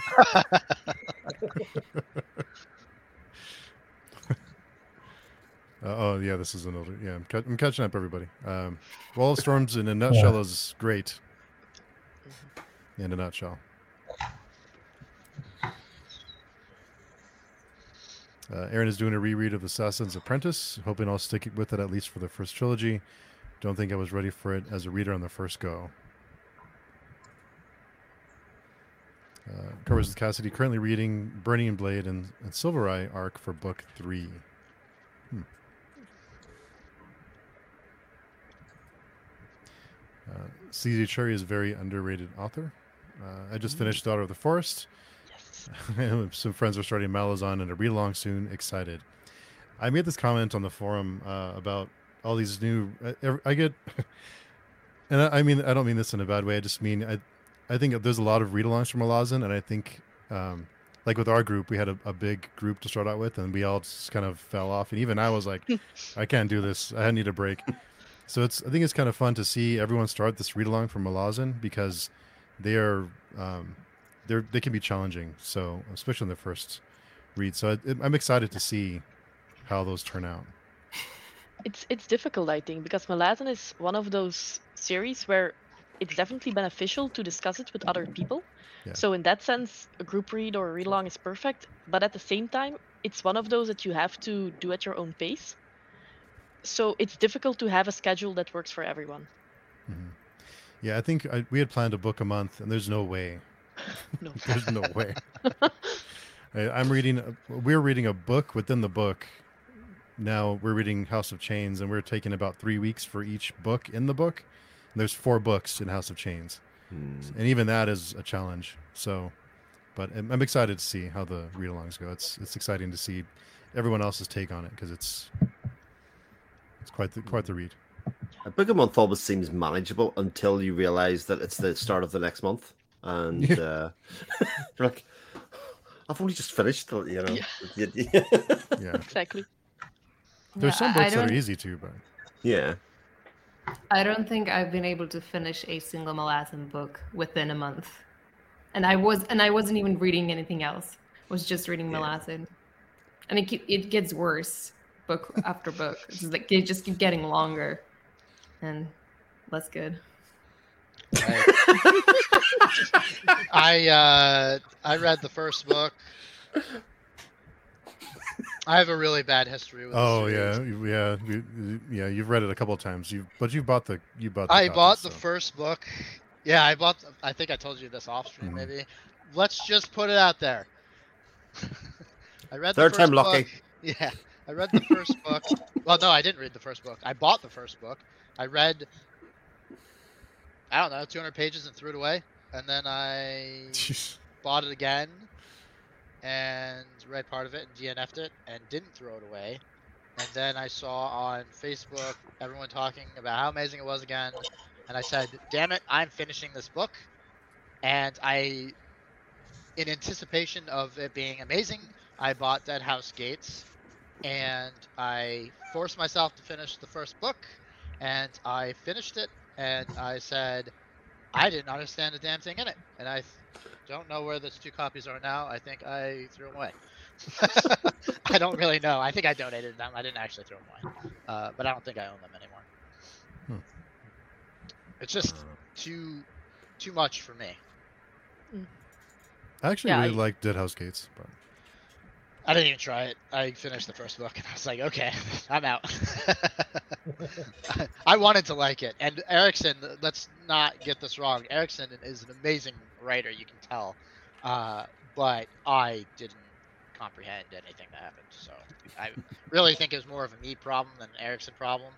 Uh, just too many undefined terms, or or they were defined like once or loosely, and I'm one of those people that needs like uh, reassurance or a little bit of repetitive references in a book before I kind of grasp uh, the terms, if there's that many. And I am also not someone who's going to flip to the back of the book and check the uh, references back there because I find that annoying. And also, half the time you go back there, you end up on one of the last chapters and spoil yourself or something. Mm. so are you going to continue reading Yulene? Are you going to read House of Chains? I don't know. I'm still uh, halfway through Memories of Ice, and I think at this point I need to start over if Hmm. I want to remember anything. So even though I liked this series more or less, I have too many other books on my shelf that I think I will like more. I think that Malazan is one of those series that I picked up because everybody told me how awesome it was. And if you continue reading, it's definitely worth your efforts. But if nobody else was reading it and I picked up Gardens of the Moon, I don't think I would have continued. So it's it's one of those cases where there are too many amazing books and I need to make sacrifices. So it's it's on my TBR, but I don't know if it will ever get read. That's fair. What about you, Hans? Have you tried Malazan? No, I don't think I have any. Seems like Nope. I think your mic is up. Yeah, you're coming in muffled. Yeah, it, and it's dense. Oh, There sorry. you go. You Oh, there we go. There you go. Yeah. Um, I'm not planning to ever. I think it's, it seems like a history book to me in its density, and there's like hundreds of books I could be reading. So I'm just gonna read other things that interest me and way more. I think think it'd be a quite interesting video series to kind of watch live streams of people doing read-alongs, having not read the book, and then trying to discern your own take on what the book is from from those read-alongs. Yeah, it's really. I think it's really important to have someone who has read this series before to Mm. help you along, because it's it's it's tough to uh, to keep up. Um, but Hannah said, "Oh, I vote Wall of Storms. I read Grace of Kings and really enjoyed it." Yes, uh, if you liked Grace of Kings, you're gonna love Wall of Storms. It's, it's only better, much better. It's funny. I, I actually buddy read uh, Wall of Storms by somebody who, t- together with someone who loved Grace of Kings, and he DNF'd Wall of Storms, and I don't understand because Wall of Storms is just ten times better. And I didn't know that that was possible because I, I already really enjoyed Grace of Kings. Yeah, well, it's the story is very different from the first one, so Hmm. if that turns them off. I can understand, but I agree. It's it's it's better. Uh, Austin is excited for the Song of Ice and Fire uh, reread. Going to start early because I'm a slow reader. Glad you're gonna. Hopefully, you're reading with us. That's my feeling as well, Austin.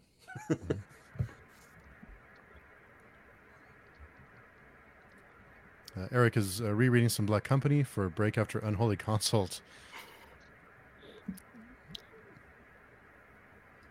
If you're rereading, uh, if you need a break from Unholy Consult and go into Black Company, that's uh, yeah, pretty heavy stuff. How's it going? Hey, how are you? Good. How are you doing? I'm good. Thanks Um, for uh, coming on. Thank you, thank you. My my I had to put my son down, and that just took way too long. It usually does. Yeah. I see John like I, I, I just thought know that- exactly. I just thought the phrase was a bit not good. I, I son down. I was like, oh, He was, he was thinking euthanasia. Dark, dark, dark start. not quite. I'm sorry, it's the grimdark nature. You can't trust a grimdark author. You can't. You really can't. Steve, Steve, there might be a bot in the chat later. Yeah. I'm sorry. There might be a bot in the chat. Oh, okay. Seems Let me, only let me scroll down.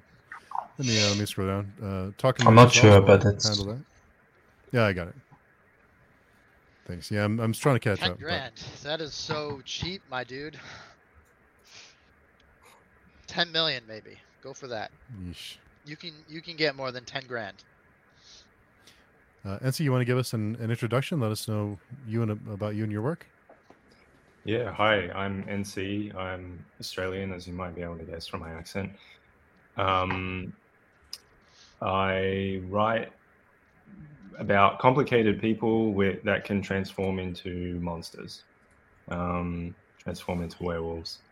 And Ah. yeah, I'm having a good time so far. Uh, my debut novel came out on the 16th of September, Sword the Sword of Mercy and Wrath. Um, I have a novella as well, and the sequel to The Sword of Mercy and Wrath will be coming out next year, hopefully, in May.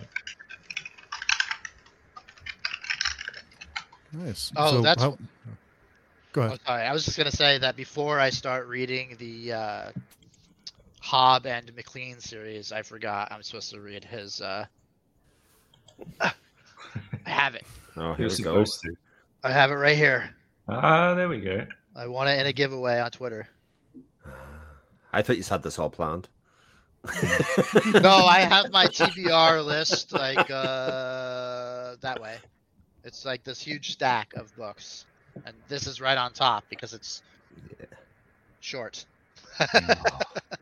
It's quite short, fast paced, I would say. Yes. Thanks for making it. All right. That's cool. Uh, we were just talking about uh, about Malazan and, uh, the Dandelion Dynasty. Have you read uh, Malazan, NC? No, um, I've read Dead House Gates um, a few times. It's probably my favorite novel, well, like one of my favorite novels. But I tried reading the rest of them, and I was like, because I read it out of order. I didn't realize there was an order to them. Oof. And this was like, oh boy. you know, 15 years ago. And I was like, this story is really cool. And then I tried going back and reading Gardens of the Moon, and I'm like, what's going on? Then I was like, I'm too confused now. but um, yeah, it's one of those things. Like, I do mean to read the entire series, but who has time? You I got think books it to someone said before because I was kind of chilling in the. Oh, cool. I was kind of chilling in the chat before while I was, you know, trying to put my son down, and it's like you need to reread it almost to like you need to read it once to have the basis to understand, and then read it again so that you can actually understand the what the fuck's going on. So yeah, that's one of those huge commitments I don't really have time for anymore. But yeah, Actually, that makes me uh, have a question for everyone then. I'm a person who actually really hates rereading. Uh, is everyone else in here basically good with rereading? I just I don't like to. Uh, I've reread Harry Potter a few times, but I think for the most part I'm just not into rereading. I like the idea of rereading, Yeah. but I can't idea. read the book. I can't. I can't read the books that I already have. So, like, where does it go in? Like, I- I can think of some of my favorite in my head. What my favorite books are. If you ask me to tell me what's great about them, I have long since that that long gone from my memory. So the idea of rereading that is like, yeah, I I want to know why I love this book, but at the same stage, I'm like, but yes, this pile beside my bed is is, is enormous. What about you, uh, Yulene? Do you like to reread? I used to when I was younger because I had to. If, if you only have a couple of books and you Yeah. get through them, you need to reread. At this point, like Chris said, I have so many books on my TBR that only the absolute best get a reread, and then enough time needs to have passed. Like now, I am going to reread The Song of Ice and Fire, but it's one of those series that I say is my favorite series of all time, and it's been 10 years. So it's time. But I, and then Realm of the Elderling, I am going to reread straight away. Hmm. but I'm not going to do that just for every book that I think is good. Uh, Daniel, be- other than Prince of Nothing, do you like to reread? Yes. Just goes back to books that m- make me think about things. Books that make me like ask questions of my own life. Hmm. I think books like those are rereadable. Whereas like a book I'm gonna say I probably wouldn't reread uh, any of the Song of Ice and Fire books because I basically know everything that happens. And it didn't make me ask questions. But I guess, again, if it takes him 15 years to finish the series, maybe I will have to reread them all just to remember what happened. But generally, I won't reread something that I think is easy. If that Hmm. makes sense. Like a casual read. Haruki Murakami. I'll never re- reread a Haruki Murakami book. What about you, Katarina? Do you like to reread other than Prince of Nothing? I mean, in theory, yes. But there are so many books on my TBR that's it, it it feels like the new books just get higher priority over the rereads. Um, but having said that, rereading The Prince of Nothing has been amazing, and I do generally find rereads good in that. I mean, I guess it's also related to just you know if if you read a book at a certain age and then you read it 10, 10 years later just the way you think about the world and yourself and how you relate to characters and themes just changes so I, I do enjoy rereads i just don't have the time for them most of the time it's usually a read along or you know if someone asks me to reread with them then i'll do it but i try to put priority on, on books i have not read yet because there are so many yeah. Well, you Hans, you like to reread? Um, actually, yes. Um, I used to do it a lot as a kid. Same, similar to Eileen, you only have a few books, so you reread a lot. Um, I don't do it as often in the last couple of years, but I really enjoy rereading, especially the shorter children's books that only take one or two days to read. Just because reading is fun for me, and reading doesn't always have to be new. It just has same with rewatching a movie. Like, sometimes you just want the same comfort of comfort read. Uh, Chris?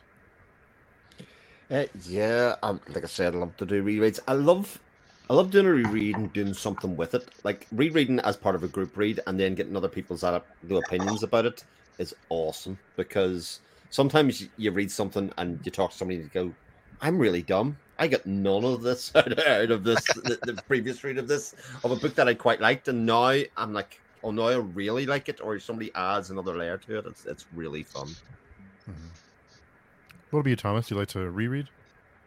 I like the idea of it, but yeah, same as other people. There's so many new books that I want to read that I have a hard time going back to something I've already read because I already know what happened, and there's so many other things I'm looking forward to.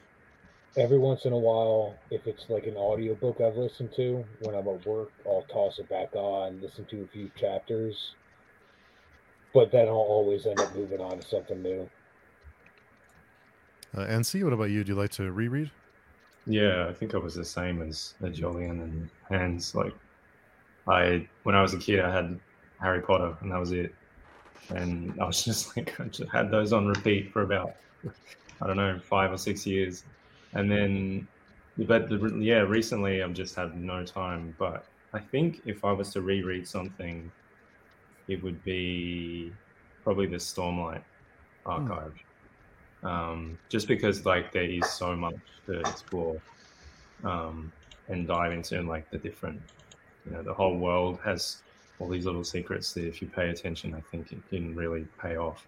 And yeah, I think it goes back to that. Like, if I think it was Daniel that said that, um, that if there's something to find, something to explore, then definitely I'll have another read of it. But yeah, and if you, the rewards that that paying attention, yeah, yeah. And you missed the last question, but what are you reading now? Um, I am reading, and actually an arc by Kian. I think it's Oh, yeah. Kian. Mhm. Um, Eleventh Cycle. Um, it's fantastic. I cannot state that enough. Like it's really good. Um, I'm also reading um, an arc from Thomas Howard Riley, "The Monsters We Feed" as well. Mhm. Um, and that's that's I've just started that, but that's already brilliant. Like I read the first bit of um, like this We Break Immortals, and that's yeah. yeah, that's great as well. Um, and it carries that same voice. It's a little different, I think, from what people have said, but I'm excited to get into it. We Break Immortals is chunky. Yeah. It is. I have it right there. Yeah. It's on. It's waiting to be read. I think. It's 'cause Just, 11 cycles chunky as well. It's a massive book as well, yeah. yeah, Yeah. like 500, I think. 873. Yeah. Oh, 873. yeah. Welcome back, Hans. My internet is pretty good, so I'm thinking uh, We can't hear you again. this is all really um, You're Blink underwater. fast if you need help. Yeah. Microphone. yeah if you can, yeah, we, you're coming in muffled. Hmm? You're coming in muffled if you can hear us. Yeah. Oh, well, um, I I said my internet is fading, so Cool. I'll just say goodbye. Oh, okay. Thanks, Hans. Thanks for coming by. Hi, Take- Hans. Have Take care, good night. Hans. Take care. Uh, also mentions I like to reread books. I love, but I rarely do, and would rather read new books. Some of that's kind of a uh, pretty big pop- popular opinion. Uh, Aaron's not a big rereader unless it's been too long. I want to keep up with the series. And Eric brings up a good point. Uh, they're good for a mental reset to get over a slump. That's funny because I think that would have the opposite effect on me. Hmm. I think that would put me more in a slump. Really?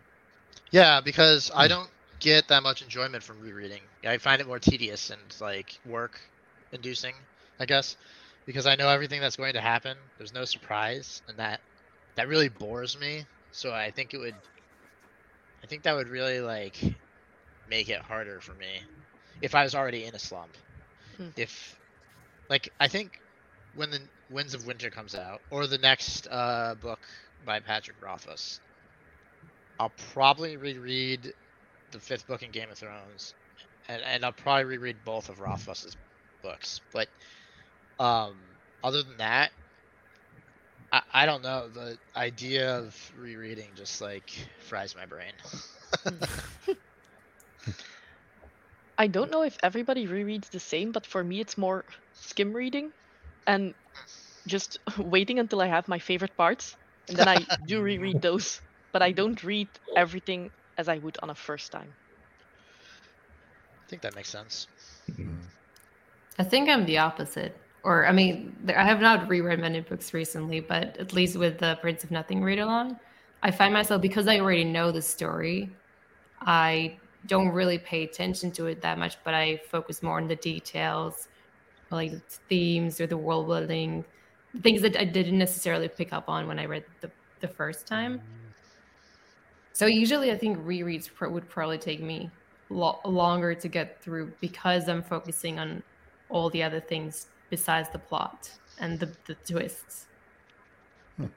Yeah, I was gonna say like ever since I started writing, um, I've reread some of the like even the Stormlight stuff, and it's been interesting to try and reflect on like how the writer um, constructs the sentence or constructs the the paragraph, and really dive into that sort of aspect of things. And that's been interesting to reread my favorite books and go, okay, that's actually how they did that. Mm.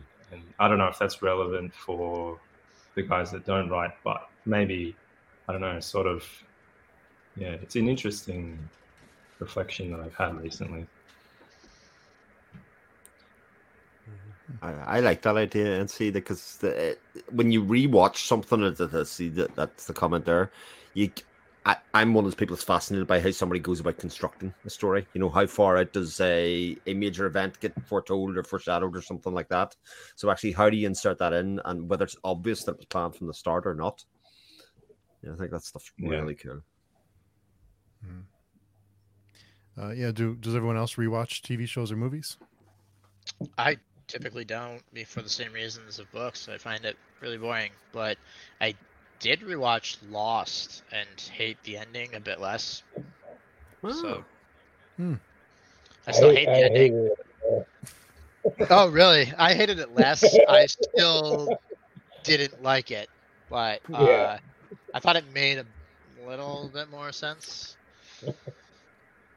I actually didn't mind the ending. I mean, it, they backed themselves into a lot of corners. Yeah. so Get out of this so chat, it's a- Steve. yeah.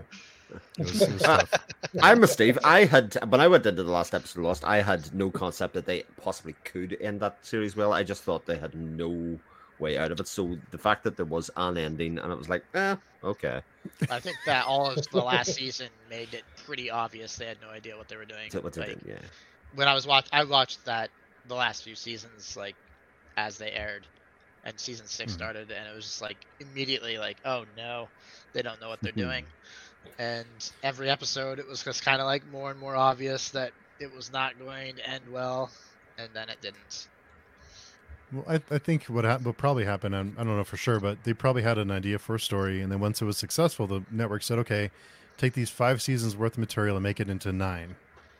And they're like, "Okay, we have to fill in seasons and seasons of stuff." So they just come. There was a few se- there was a few episodes and seasons in there that were just filler. They just didn't add a whole lot, and they backed themselves into more corners with this filler that they added in. So it's just uh, Damon Lindelof said that's exactly what happened. In fact, there's a couple of episodes throughout some of the series of shows that they all like hate watched, even as they were being aired. They were like, "Oh my god, did we actually put time and effort into producing this? Because it's dreadful." That the first three seasons of that show are the some of the best TV show stuff ever made, and then mm-hmm. after that, it was like you could tell they like lost it. It, it, it was the hero's problem in a lot of ways that you were talking about earlier on, John. You know, and what I was saying about world building. Every episode of Lost seemed to give you another bit of world building to say, actually, what you thought were the confines or the rules of this world are no longer true. So actually, your brain expands. And at a certain point, they put that much stuff on that you realize actually nothing matters anymore because it's just nonsense at this stage. It's just there's no rules about time. There's no rules about place. There's no rules about so actually. You, You've, you've lost me to a certain extent. I think you're right. They just started adding in way too much. Yeah. Did you the rest of you watch Lost? I, I saw- did. First couple seasons, and that was it. Same. Good move. I was like, yeah, I'm missing nothing. I don't know. I, I did finish it, but I remember almost nothing that happened on the show. I, I mean, oh, I I, I do vaguely remember the ending, but the stuff in between, between, I, I don't. Hmm. All I remember Probably- was is that they never paid off the smoke monster. And that just annoyed the shit out of me. I was like, what is this smoke monster? Why are they like I was so invested into finding out what the hell this thing was. And then they never showed it and never mm-hmm. told told us what the truth was and I was just like, what? By and large, they you didn't lost. resolve anything. Any of the big questions were just kind of they just added more questions on top so that you kind of forgot about the questions previously. Yeah. Uh, Well, they think that was moved the way they wrote it. towards like a lot of religious answers, which didn't fit the show. I I don't think. Anyway, What about you, Daniel? Did you see Lost? A little bit of it. I barely remember it. Yeah. I strongly got disappointed in, like, really fast, just how little payoff every mystical thing had before they were moving on to the next mystical thing. Yeah. That's fair. Yeah. And Austin mentions, uh, NC, you definitely read things differently when you're a writer. I wonder if for Thomas and John, do you wish you could turn off that part of your brain that you look for things when you read, that you just want to enjoy it and not break it down and uh, kind of dissect?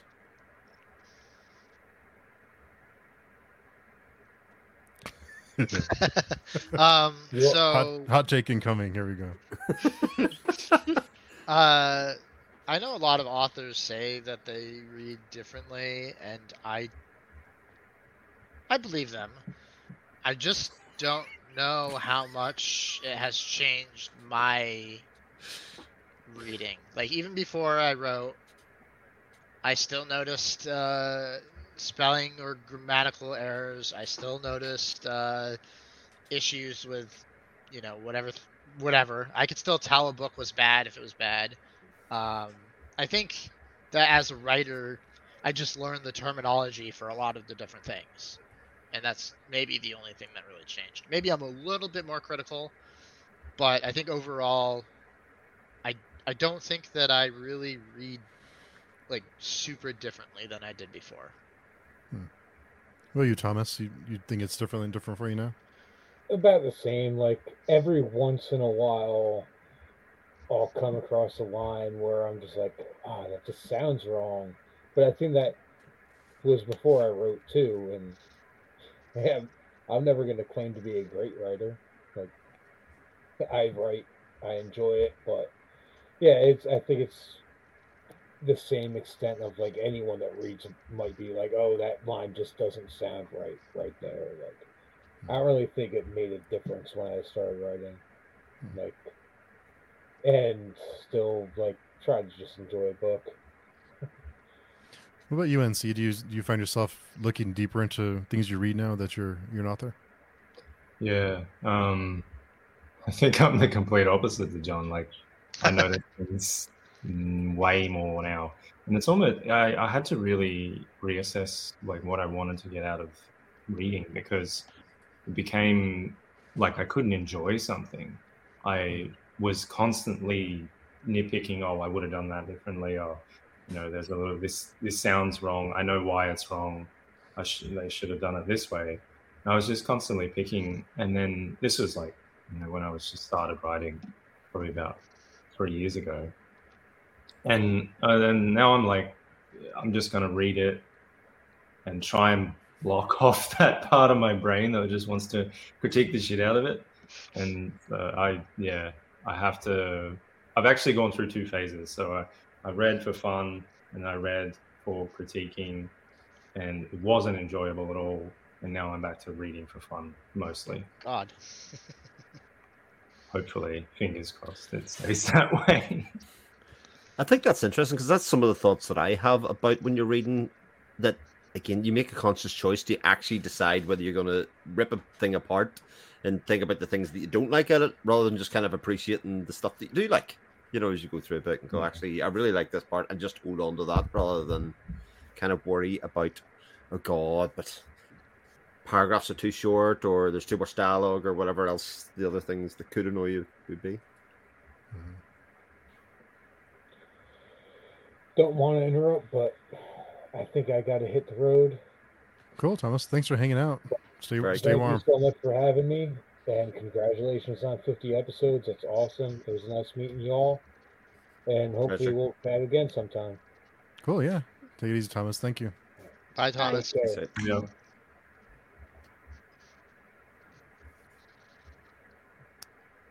Lots of uh, comparisons to Lost with Heroes. Uh, Aaron says, yes, Heroes and Lost did have the same problem. Started epic, dwindled. Shows that benefit in recent years from being shorter, shorter seasons and overall runs. Mm. Uh, Dark comes to mind. It's That three was the first seasons. thing came to my head as well. Yeah, and their, their new stories, their new series just released yesterday, eighteen ninety nine. So this, the writers of Dark's new series, eighteen ninety nine, just released yesterday on Netflix. Hmm. Yeah, I'll be watching that tonight. And uh, so I'm, I was curious: is it is it common? because Katarina and Yolene both know several languages, so I wonder if that's common for for those of you uh, in those countries to know more than one language. Because I'm I'm always in awe of both of you how many languages you can speak. Well, I can speak two, which is not that much. I I speak More than I do. Yeah. I speak Dutch and then well English, passably, but we have three official languages in Belgium, so French and German, besides Dutch, and I don't speak a word, which is a little bit humiliating because you you are supposed to speak all three. Hmm. Um, I think it kind of depends. So in in the Czech Republic, we only have one official language, which is Czech, which is my native native language. Um, but I think everyone has to learn English at school. So in theory, everyone should be able to speak English. It's not always the case. You know, it depends on the teacher. It depends on like your social background. But I think nowadays since like most kids they have access to netflix they have access to youtube like all the songs all the films like, are in english or like made in the us or in the uk um, it's just a lot easier for for young people to, to learn english these days. Um, and then i think in most schools you also have to learn you have to study a second language which um, you know i did i did eight years of german in high school and i'm still not fluent. And i like my school was supposedly very good at, at teaching languages so i can't imagine how it was for uh, how it is for other kids. Um, i think generally people are oh like they're able to converse in english at least at the basic level. The second language i would say less it's less likely. Um, but it depends on the school like it really varies. I have a question then. Do you, when you're reading English books or books written in English, do you have that internal monologue translating or do you read in English as well? Like if you have that internal monologue as you're reading the words on the page, is it English as well or? I would say at this point, I'm just reading in English. Like there are even like words, a lot of words that I don't know the translation of, but like i i sort like I can like deduce from context what they approximately mean, but I would not be able to translate them. Um, I don't think it used to be that way. I do. I mean, I do remember like the first book I read in English was I think like it was the fourth book in the Vampire Diaries something like that. Uh, and I remember I, I read it and I had to translate like every third word because I just I didn't understand. Like I didn't have the vocabulary, but it, like English has become so natural for me at this point that I'm just like I'm just like of course I'm not as fluent as a native speaker. There are a lot of words I don't know. There are some phrases I don't know, and like sometimes I do use a dictionary. But um, I, I do I would say I read in English. Like I don't need to translate first to be able to read a text in English. Hmm. Yeah, f- for me it's the same. I only read in English. I think that in my country, at at the very least, my our own language is not really popular in media. Like if you have songs and it's in Dutch, it's for old people, and it's it's it's really not cool. So everything media related shows everything is is in English. So at this point, if I pick up a book in Dutch, it feels a little bit silly when I read it, which is not fair to the book, I suppose. But yeah, But I think it is a very European thing to be multilingual. Except if you're from the UK, like myself, who's done six years of French, I can barely speak anything. Uh, in regards to that, like I've, I've a lot of friends and people like who are Romanian living in Belgium, but speak English better than I do. You know, that's that's definitely a quite common thing. I think. Europe has so many smaller countries where you're Mm. constantly crossing borders, though, that like I can see why you'd want to be able to talk like other or speak other languages. Like in the U.S., it's so huge, and we all speak English. There's no incentive for any of us to actually know another language, really, unless you live uh, kind of on near where like Mexico is, and you have like a lot of uh, immigrants. Maybe other than that, you don't really have the like populations of other languages to. I don't want to say care, but like, th- there's no need. There's no. There's, even if I knew Spanish or French, and I took both in high school and did miserable with both of them, it's not like there's anywhere I could actually employ those uh, with any like regularity. There's just I don't know anyone that speaks either of those languages fluently, and it's it could have come in handy when I worked at Burger King because every once in a while we'd get like a bus of uh, uh, traveling uh, Mexicans. So and they didn't speak English at all, and that's that that was a little hard. Um, but otherwise, I mean, it's just never useful to know.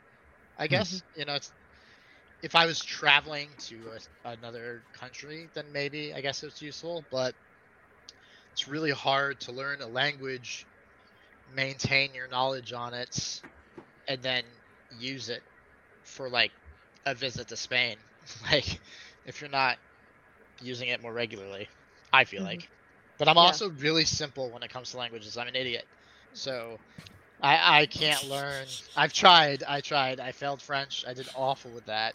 I I did really well with Spanish early on, and then failed that when it got harder. So like, it's just learning languages is not my thing. Everyone conform to English, please.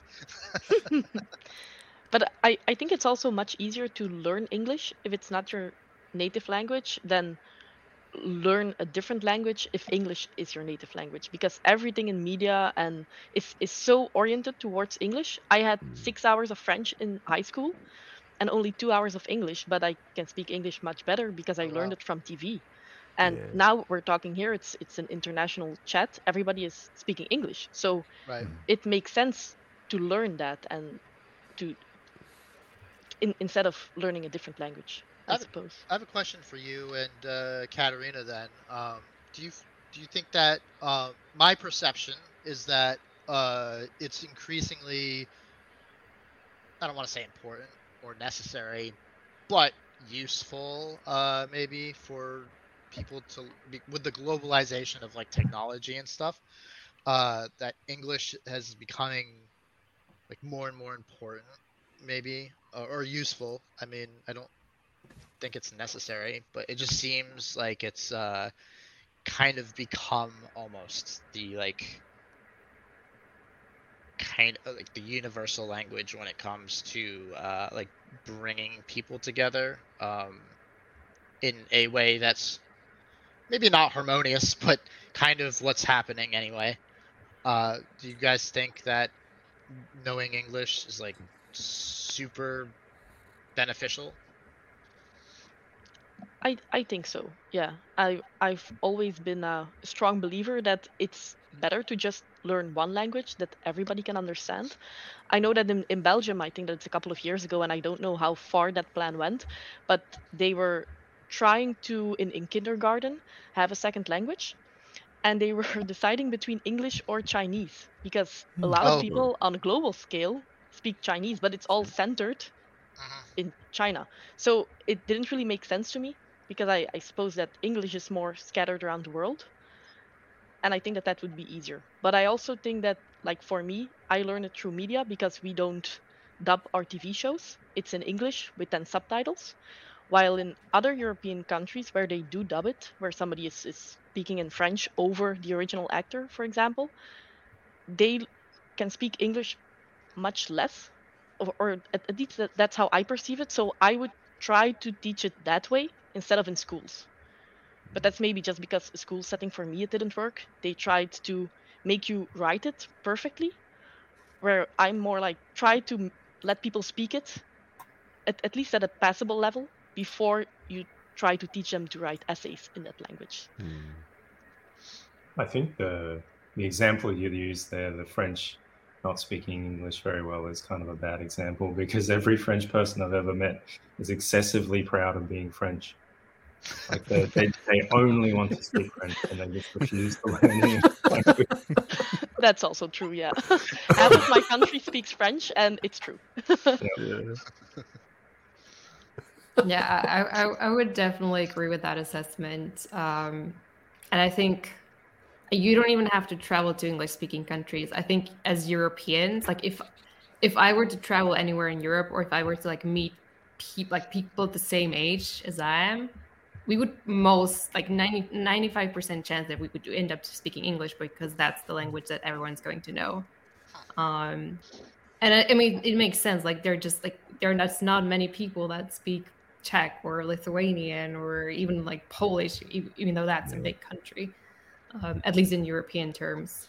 Um, but I mean, also like it, it comes in waves. Like my parents' generation, like for them, the the the most convenient language to learn was Russian because they were part of the the Soviet bloc and the country they could travel to. All they, everyone everyone was um, taught Russian there. So I don't know. It's it's just a natural. It's just a natural thing, um, and English just organically become this this global language. And and I mean, it's also like as you, as you said, Yolene, like it's it's dominant in in culture in media.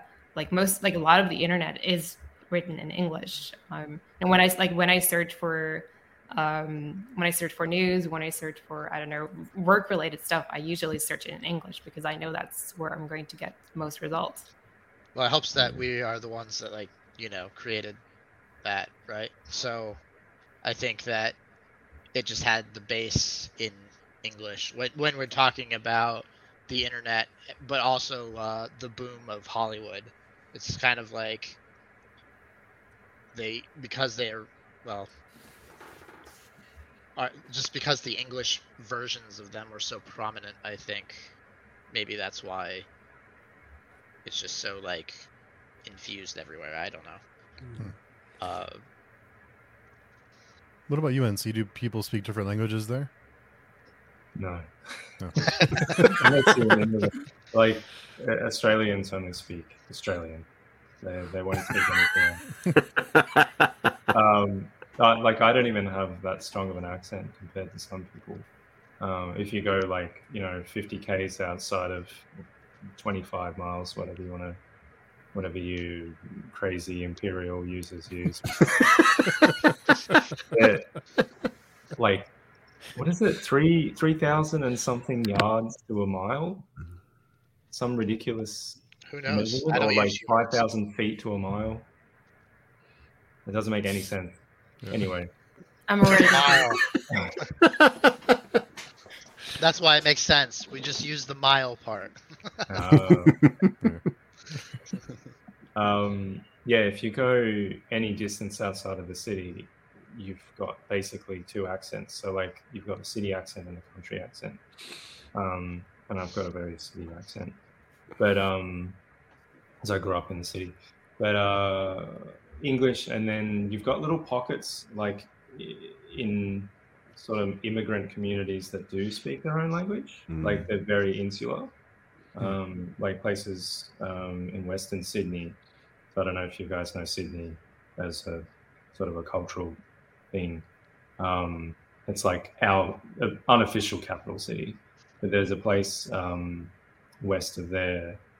The name is blanking, like Blacktown or something, but it's um full of uh, Saudi immigrants, and they all speak Arabic. Just like you walk down the street and just Arabic everywhere, no English, and it's just really interesting to see those little pockets like as you walk down the street.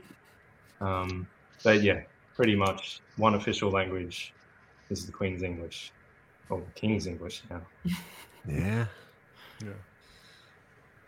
I think it'd be interesting to compare because obviously, you know, as Yurin said, the rise in the use of media, especially for using English, be different. Like I was, I think- I was trying to think. It's about twenty years ago. I was in Prague, and a lot of people spoke English to an understandable level without it really conversing, even in a touristy part. And I imagine that has changed quite a lot since in the twenty years since I've been there. Um, there'll be a bit, bit better level of English even if I if I went across because um, I remember just trying to get salt at McDonald's. It was it was a struggle. I, I, I would imagine. I mean, I, I don't. I, I would imagine. I would imagine it has changed, um, Yeah. and especially in Prague, which I think is also like Yeah. becoming a lot more international. There, Yeah. um, I don't. I mean, I do have expat expat friends who like they don't know any Czech and they get around very easily. Like I mean, sometimes of course, like when you're dealing with the authorities, they might require you to um, have some documents in Czech and things like that. But in general, I think uh, when it comes to like staff and stores or wherever, um, they're usually like their English is at, le- at least good enough to provide the service that you Yeah. would expect of them. Yeah, I think Spectre has a good point. Uh, for Spanish, I picked up basic phrases you say to people every day: "Hello, good morning, thank you, how are you, good, fine." That kind. Of, I think it's useful. Uh, Daniel, do you think uh, it's useful to have like for Spanish since you're, we're kind of in the same area? Yeah, but it's hard to learn for me unless it's like an immersion thing. If you dropped me off in Mexico and I had I had to talk to them that way, I would sit there till I learned. Right, but here, since America like exports culture, that's like our only export. Which along with that goes our language. Uh,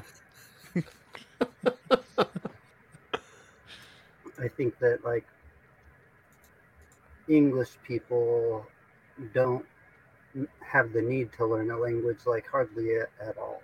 So we're much Mm. less likely to know a second language. And like I said, if you want to know what a meme means, like 90, 99% of memes are in English and they like run the internet now. So I can imagine little seven year olds all around the world just trying to figure out what a meme means. and it's kind of changing. Like, I think of Bollywood in India is getting big, and I think of music in South Korea. Like, it's really big. So, cult, like, culture is starting to become different. We're not the only exporters of culture like we kind of used to be. If you wanted to watch a movie, it was in English. And uh, Austin had a question for you, Daniel. What's your reading story? What's your favorite book? Mm, my reading story. I'm just a very sporadic reader of books. I started reading at a real young age, and I've always kind of had a library. I read Lord of the Rings when I was real young. Some books called the Tripod Trilogy that really made me like sci fi. I'm sure, I don't know how old they are, but they're really old. And sometimes I can go like four years without reading a book. Just get busy doing other things, other hobbies take precedence, and then something will come along to pique my interest. One time it was Mark Twain's autobiography, which might seem kind of weird, but Hmm. it came out and I was like, I want to listen to him talk shit on the Rockefellers. And he did. And my favorite books are probably the art anything by R. Scott Bakker. and I also like dystopian sci-fi where like the whole world didn't go to shit. The whole world like appears perfect but is shit. That's what I like a lot. Where everything seems perfect because everyone's taken a soma or everyone loves Big Brother, so everything like seems perfect, but it's really not. Instead of like the post-apocalyptic dystopian that it is usually in books Mhm. and sci-fi. Anything good that like requires some imagination or inventiveness, where they could be terribly wrong and history could like mock them for their terrible guess. I just like the attempt. Nice. so NC, what's what was your inspiration? Talking about reading stories, what was your inspiration to start writing? Um, I don't know. I just I just started writing one day. I was like, I'm gonna write something and see if I can write a novel, and that turned into a very crap thing that I kind of put on the shelf for a while. Um, but I was quite proud of myself. I did actually write a novel. It was seventy thousand words, um, and yeah, like I, I don't know. I didn't really read much as a teenager because I was more into like partying and drugs and all that sort of thing. But um, you know, because I grew up on a in a on the Gold Coast, which is a very party town. Um, yeah. Anyway, I probably won't go into that because it's. This is, like, this is like the anti-bookworm origin story, and see, this is good. pretty much. Um, actually, there was a funny thing that I remember um, a little while back. There was a, a list of things on on Twitter. Uh, John might remember this. Um, it was like it's- you score points as you go along, or you lose Oh. points as you go Yeah. along. And I, I was like, I had like two, and John had fifteen, and it was like things that you tried, and it was like you know held a gun or fired a gun or something, or Mhm. like taken drugs.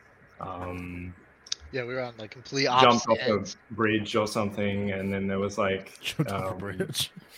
you got to pass out drunk, and I was like, okay, I've done all of those things. Everyone, everyone's like, what the what the Yeah. hell is wrong with you, man? I was like, I don't know, I just that, that was my teenage years. Just Uh, answered the questions, yeah. Yeah, and I didn't do like any of the list. It was kind of funny. Yeah. So to answer your question, um, uh, I don't know. Like, it, it was a culmination of things. I think at the time I was reading The Witcher, which definitely influenced, like, uh, The Last Wish. That definitely influenced um, what I sort of wanted to turn the series into and what I wanted to write. Um, yeah. Yes. Uh, you gonna say something, Daniel?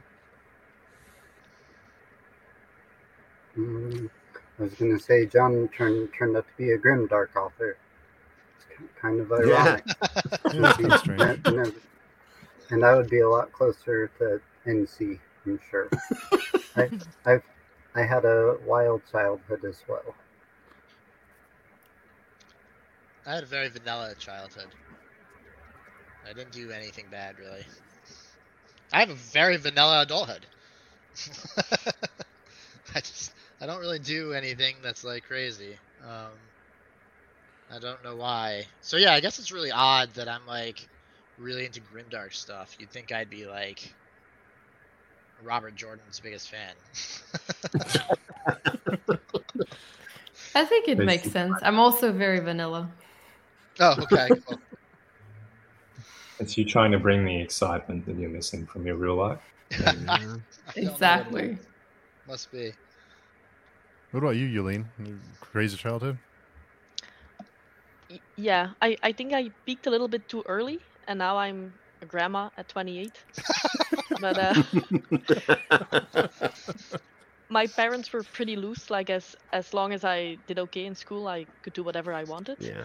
And I think that was a mistake on their part. But I turned out okay. So Like grandma at 20. what about you, Chris? Crazy, uh, you still recovering from that childhood?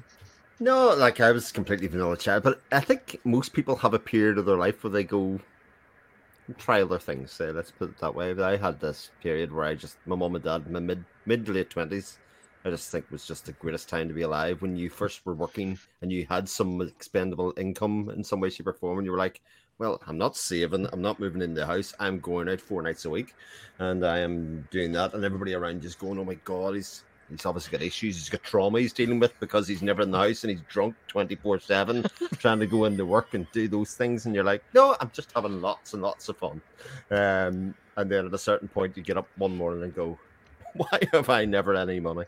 And, uh, I work so hard. I work so many. I do overtime and I get three days after being paid, and I am beyond broke. so, yeah, time to settle down and do different things after that. But yeah, that was it. Yeah, I wonder about grimdark authors, but it looks like they come from different ends of the spectrum. Sounds like. For sure. I think it's that, like, in media, I just prefer things to be realistic, and I think that Grimdark has a lot of like realistic consequences, I guess. Hmm. And I know a lot of people are like, I don't like to read uh, for realism. I like to read to escape, and that's cool. But I have a hard time escaping if it doesn't feel like there are realistic consequences. But of course, everyone uh, finds themselves escaping into into different things. So So NC, you're you're. Uh, I think it's the first time we've talked to you. So I have to ask you kind of the standard question I ask all the fantasy authors we talk to. Is the first question is is would you consider your book grimdark? And the follow up would be, what is grimdark to you? um, yes, I do. Uh, I would like to anyway. Um, perhaps it's not as dark as some out there, but uh, I think it's a matter of, as as John was saying, like there's realistic and often violent consequences, and uh, it goes back to what I was saying at the beginning. Like I write complicated characters. I write characters who will, you know, condemn a bunch of people to die if it means that their plan will succeed. And that very, very grey and blurs the lines between heroes and villains. Um, and I think, uh, and like back to your question, I think a lot of fantasy does that, saying that. Like a, a lot of books, just in general, they're like read a thriller that or a crime novel, that main character will do awful things, and no one blinks an eye. No one says that's a grim dark novel. That's whatever. And I think it's it's a very sort of reactionary stance, not reactionary in the whole like right wing way, but sort of a reaction to um, the really high fantasy of Tolkien and stuff, where there wasn't really I mean, there were some consequences, but in terms of realism, it's not really there. And that, I mean, it, that has its own appeal, uh, of course. And I think it goes like Tolkien didn't write it going into going into it trying to write a story like I'm going to show the brutality of humanity. Like he wanted to show a better world, and uh, like I get that, and that's cool. But it's a reaction to that development because he was so influential and going on. Um, and Grimdark now, I guess, would be. Yeah, it's got the grittiness and the tone, it, for sure. Like it's it has a certain tone. If you read a lot of them, they're all like, you know, the world is shit and life is kind of crap and bleak and yeah, but um and the darkness of course comes from the events and the characters but i guess it's like most things. I was having this argument with some other people. I feel like i'm waffling here but um yeah i was having this argument with some other people who were like oh, it's this one thing. I'm like well, it's actually this other thing. And then i realized we were both right Mm. in a lot of ways. And it's just one of those things you can never nail down. Grim dark is just un, undefinable. Yeah. Yeah, I don't, I don't think there's really a wrong answer. It's just everyone has a different different answer for it. Well, Yeah. sometimes. But. Yeah, interesting. And uh, Yolene made a video about that, about Grimdark. Yeah, and it's a lot of people have pointed out that I'm wrong in some Yeah. aspects in that video. but I, I I guess it's difficult because Grimdark originally came from Warhammer 40k, if I'm not mistaken. So you have the people who say, well, if it's not like that, it's not Grimdark. And then I think it has evolved since then and it, it, it has like a wider definition than just that. But yeah, like you said, there is no right or wrong, I suppose. It's Mhm. just it, it's also kind of a feeling because like what NC was saying, a lot of books have the things that, that we connect to Grimdark. But with Grimdark, I feel like there's an emphasis on those aspects. And where is the line when you define that's Grimdark and that's not it? I think it's it's very personal as well. Well, if you were to use just use the Warhammer definition, it would only sci-fi could be grimdark Hmm. because it's Warhammer 40k. It's set, you know, 40,000 years in the future. So it's interesting that it's almost strictly become a fantasy subgenre, Hmm. But it started as a sci-fi subgenre. It's interesting that when you make a video like that, Yolene, like you when you put that out, you're making it because it's not definable in easy terms. Like you're not making it if everybody's if you know everybody's going to agree with you. So it's it's to make a conversation point. Yeah. hmm Yeah, exactly. And it's it's fun, but you Yeah. really need to make sure that in the beginning you say, "This is what I think." it's, it's not written in stone. And of course, there's always a couple of people that's like, "No, you're totally wrong." It's like, Yeah.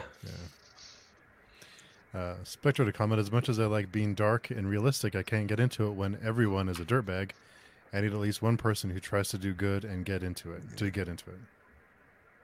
Yeah, I think that uh, my favorite, well, how I define grimdark is typically people morally gray characters, but I think that doesn't mean what people often think it means. A lot of times people think that morally gray characters just mean like everyone's an asshole, Hmm. but for me it's like uh, good people do bad things for good reasons, and bad people do uh, I mean, they can do good things for for bad reasons. Uh, it goes both ways, I think. And as long as their motivations make sense, uh, I think that it works pretty well. I think my biggest problem with a lot of people's definition of grimdark is uh, hopelessness. A lot of people cite that as like a necessary f- facet of grimdark, and I couldn't disagree more because almost even the books that people cite as being hopeless, they aren't. The characters Mm. wouldn't be doing things if they didn't have hope. Yeah, So, couldn't agree I- more. yeah.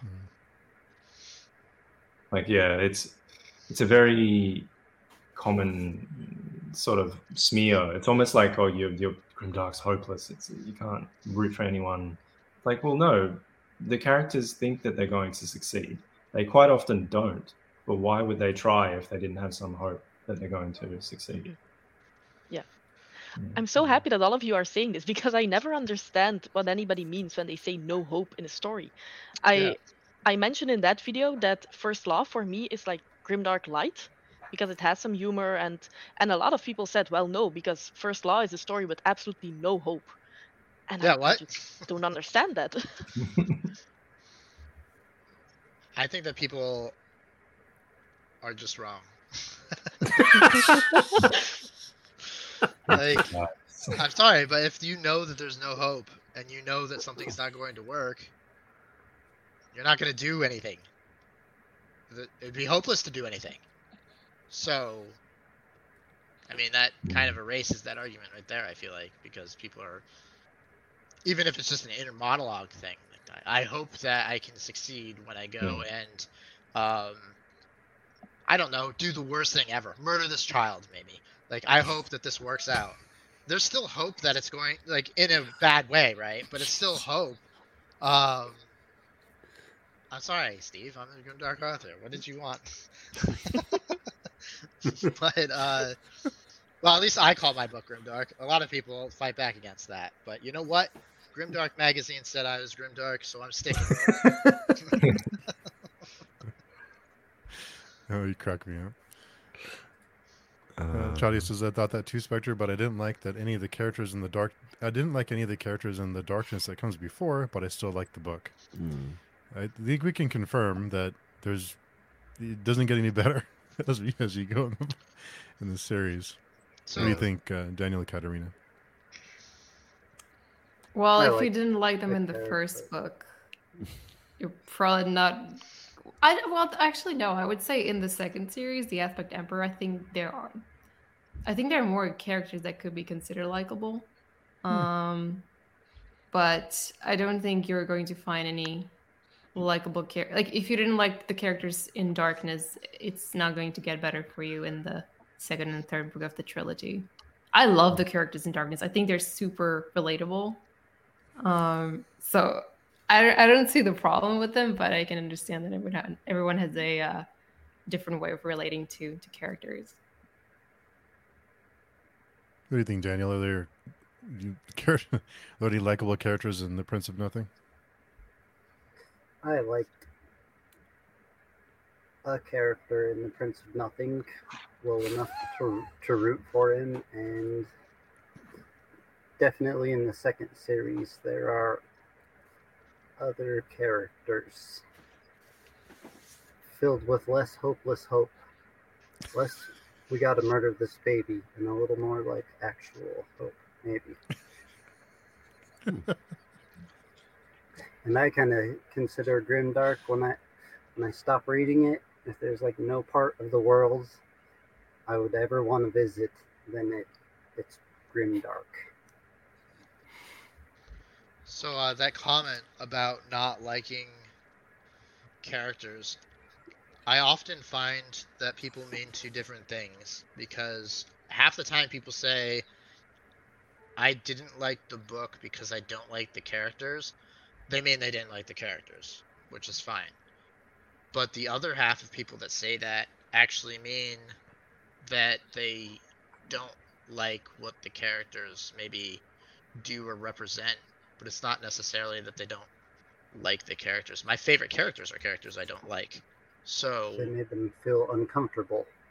right? yeah, if, if they can ever made make me feel feel, if yeah, if anything out there ever makes me like a- actively hate a character, that character immediately becomes one of my favorite characters of all time because I don't typically like feel hatred. I think Joffrey in Game of Thrones, the show, specifically, was like the highlight of my example right there. It's like, man, I really hate him, but I love that. And I think that's my favorite type of character is the character to like Mm. you, that you hate, that you love to hate. Hey, sorry, I hate to interrupt, um, but I have to head off. Oh, thanks for coming by and see. Yeah, Appreciate thanks it. so much for having me, and congratulations on 50 episodes. Yeah, let's do it again sometime. Yeah, Yeah, I'd love to. Sure. Yeah. All right, nice to meet you all. Have a good one. Yeah. Take care. All the best, Nancy. Take care. And uh, see, we're we're reminded me- making we're. Sorry, go ahead, Daniel. R- r- reminded me of a quote like the opposite of love is not hate it's indifference like literally not caring. Hate and love are really close to each other like in perspective. Indifference is the opposite of love like not even caring enough to hate. And uh, yeah, see, I mean, sorry, go ahead, Katarina.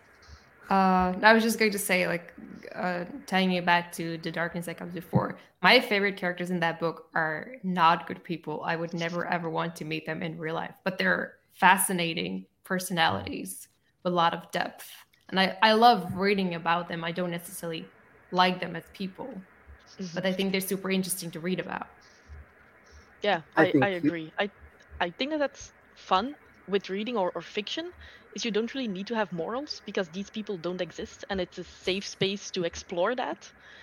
So I I can root for the bad guy because it Hmm. doesn't really matter. It's not going to happen in real life, and that's the fun part of it for me. Mhm. Yeah. And see, we can all get along, John. See, that's the Chaudian man, so we're, we're all good. Oh, good evening, ladies and good evening. Yeah, Thanks for coming by. And uh, Chaudi's favorite character is uh, Xerius, uh, but I hate him. I think in general, unlikable characters are people that do bad things, create opportunities for conflict, and conflict in any story is interesting to read. You know, that's why soaps, etc., always be popular because there's just nothing but conflict in those shows. Even though you can like characters, dislike characters otherwise, but everybody's capable of doing unlikable things. Mhm. Yeah. I think that's, Xerius uh, is great. Yeah. I wasn't. I, I won't. I won't bring up Saban. I won't. I won't say it. it's too easy. Saban is not great. Quite quite the opposite. Good old Saban. We talk about. We mention Saban every week, even if he's not in the in the chapters we read, just just because. but I'm gonna. I, I wonder if uh, I kind of have a. I would. I don't know if I'd consider First Law really strictly grimdark. I think it's Grimdark. I think Yolene had. A, I think it's Grimdark Light. I think it's like a gateway to Grimdark. I don't know if it's. I don't know. It's borderline. Yeah, and I, I- I think it also depends on your definition of grimdark Mhm. because it it has all of those elements, and I think especially the Age of Madness trilogy is more grimdark for me at least. It feels bleaker than how it started off, but with the humor, it sort of makes a lot of situations easier to stomach. For me, at least. Yeah, I, I made the mistake of reading Bakker before I read the first law. So I I I, Hmm. I, I read um I read the darkness that comes before, and then I read the the whole Prince of Nothing trilogy, and then I was looking for like other books like that to read, and I went on Reddit and searched for uh, you know grimdark recommendations, and everyone was recommending First Law, so I I, I started reading First Law, and like after like hundred pages, I was, where is the dark stuff? it's just it did not compare. But I mean, I still enjoyed it, but it it was a different kind of grimdark, for sure. Mhm. I know John's a big fan of that series. Yeah, um, Abercrombie's my favorite author, so, and a strong influence of my writing. Uh, but I would agree that his books aren't like ridiculously dark. I I think I would categorize them as more grimdark than some of what you guys have said. Um, Hmm. But I think that just comes down to definition of grimdark in general. Uh, and for me, it's more of like a character thing for Abercrombie. Um, and their character and his characters are kind of all assholes uh, in one way or the other, and morally gray, and I, I don't know. So I, I guess I would still say it's it's grimdark, but I also say that a Song of Ice and Fire is grimdark, and I get a lot of pushback on that. So what do I know? Yolene, or I'm on the fence with that one because it's been so long since I've read it. I, I think I need to decide it when I do the reread. And it will also depend a little bit on how the series wraps up. Because for, for First Law, I said a lot of times that it feels like Grimdark Light, but now that I've read A Little Hatred, I feel like it's definitely more grimdark than what I thought at the beginning. So maybe by the end, when I read the third and final book of the last trilogy, I hmm. might say, well, this is darker than I thought at first glance. So with the Song of Ice and Fire, it, it will also depend on that, I think. But I also think that if you don't like Grimdark at all, you will probably also not like A Song of Ice and Fire. So there's definitely a connection there. That's that's pretty true. Yeah. Um, I think that season eight of Game of Thrones and the way it ended had a lot of non grimdark like things that happened, and that really tarnished a lot of the grim darkness of the series. I I I felt anyway, and I think if the books end that way, I will be sorely disappointed. But I think Martin has kind of come out a few times and said like a lot of what happened was not what I wanted to happen. Hmm. So yeah, I think he kind of came out. They didn't. He just kind of said like they didn't consult him. Kind of like, you know. yeah, I think he gave them like basic stuff, and I think they ignored a lot of it. Uh, and just kind of went their own route, which fair enough, I guess. The books aren't written, and what are you gonna do? I mean, I could. I think a five-year-old could have done better, but I digress. um, um, so you know, they took their shot and they missed, and then they lost. The showrunners lost uh, their Star Wars series because of it. So, you know, actions have repercussions. Life is grimdark. I win. Uh, hey, John, thanks for coming by for uh, the episode. Appreciate it. And uh, Chadia says yes, but we don't count that season. I mean, I wouldn't count season seven either, but Uh, the first half of season seven is okay, and then once the dick the dick jokes start, it's like okay, what's going on here? It's about halfway through season seven, it gets it's like yeah, there's a lot of things that happen at the second half of season seven that like Yeah. really irked me. I need to rewatch all that. Uh, Do you want to though? yeah, Do you? I do. Why would it not? I think Stop- that you'll say. six. I, I'm I'm anticipating the Twitter uh, feed. I, I can't wait for this season one. Amazing! I can't believe I uh st- I, I I I remember it being so much worse. Season two. Wow, this is so fantastic. Season three. Oh my God, my mind is blown. I forgot how amazing. And then season seven, eight. Why did I do this to myself? See, I, I, I should actually post what my expectations are because I think season one I'm not going to like that much uh, in general. Hmm. It's pretty. Uh. I, I th- yeah, I I think two, three. I think by the time we get to the Ramsay Bolton stuff, I'll feel, I feel looking back at it that I think it was just too sadistic. Uh, that whole Hmm. thing I think we talked about this before, and then seven and eight. I don't have high expectations are, so I expect a rewatch will only kind of elevate it slightly in my mind. That I mean, that, that's I think that's the way I would I would look at it going in. But often hmm. rewatches just kind of flip that script completely on you, and you go actually Yeah. everything I liked, I disliked, and everything I disliked, I liked, and Earlier it's funny were because- talking about Go ahead, Daniel. and how it's fun when they try to change the endings, but now we're talking about Game of Thrones, and you guys are all taking your words back. Mm. It was a swing. It was a swing and a miss, but if it was a swing and a hit, you would love it. You see, That's true. true. it's this strange thing about adaptations. It's true. They didn't. They didn't really true. have an ending that fit the world, though. Yeah. It didn't seem thematically consistent, indeed. Yeah, yeah. I think that's the biggest problem. I, I also wonder what it's like rewatching something like that when you take out the narrative device of the surprise. So when you're watching something or reading something for the first time, how a big surprise can actually make you forget everything good or bad about it beforehand, and so you focus on on that one thing. Whereas if I already know what the surprise is going to be, do I focus on other parts of the story and the lead up to it and how how earned it is? And Charlie had comment. This isn't a change, which I guess the books aren't in yet, so we don't know for sure. But I'm sure it'll be changed in the books. I'm assuming so. Uh, what were we gonna say, Yolene? Oh, um, I am actually rewatching uh, Game Ah. of Thrones. Oh. Yeah, we are five episodes in, I think, and at Hmm. this point, I'm I'm enjoying it more than I thought because a lot of people said um, when well, when people were discussing season seven and eight and saying how bad it was, some people told me, well, rewatch the first season because it's extremely cheap and you're not going to love it as much. So I had low expectations, Yeah. and I'm really liking it.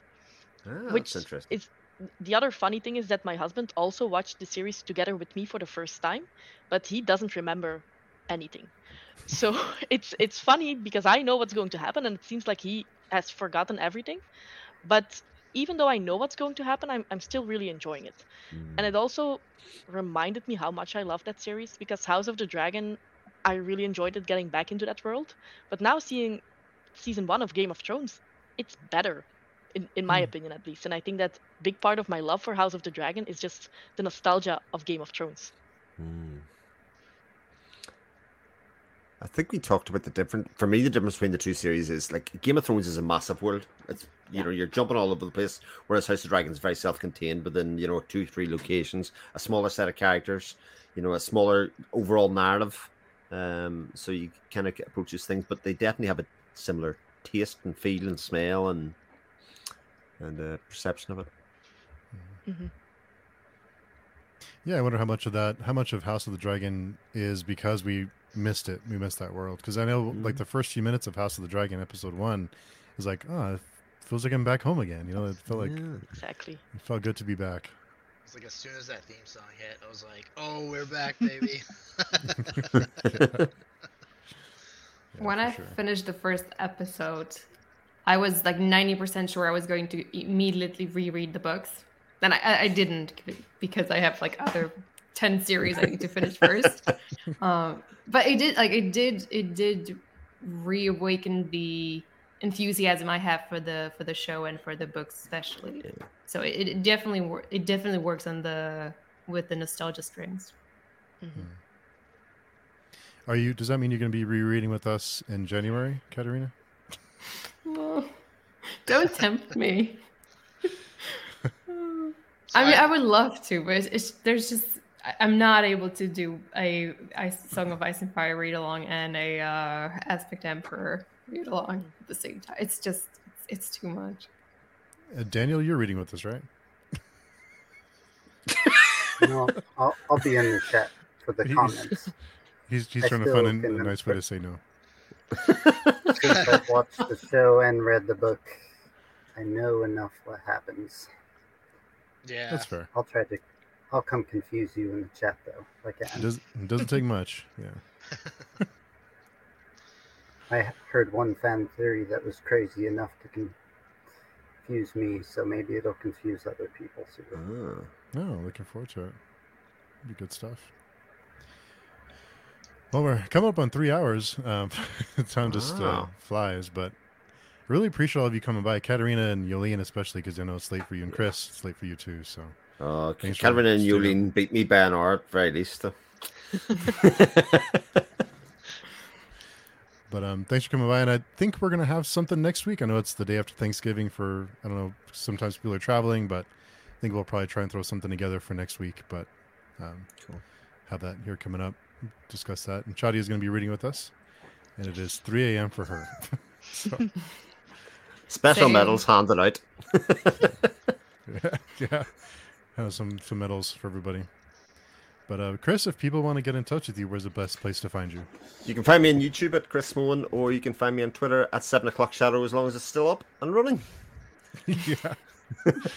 the mice are still turning. Yeah, so I think it's okay. Uh, John, where can people find you and your work?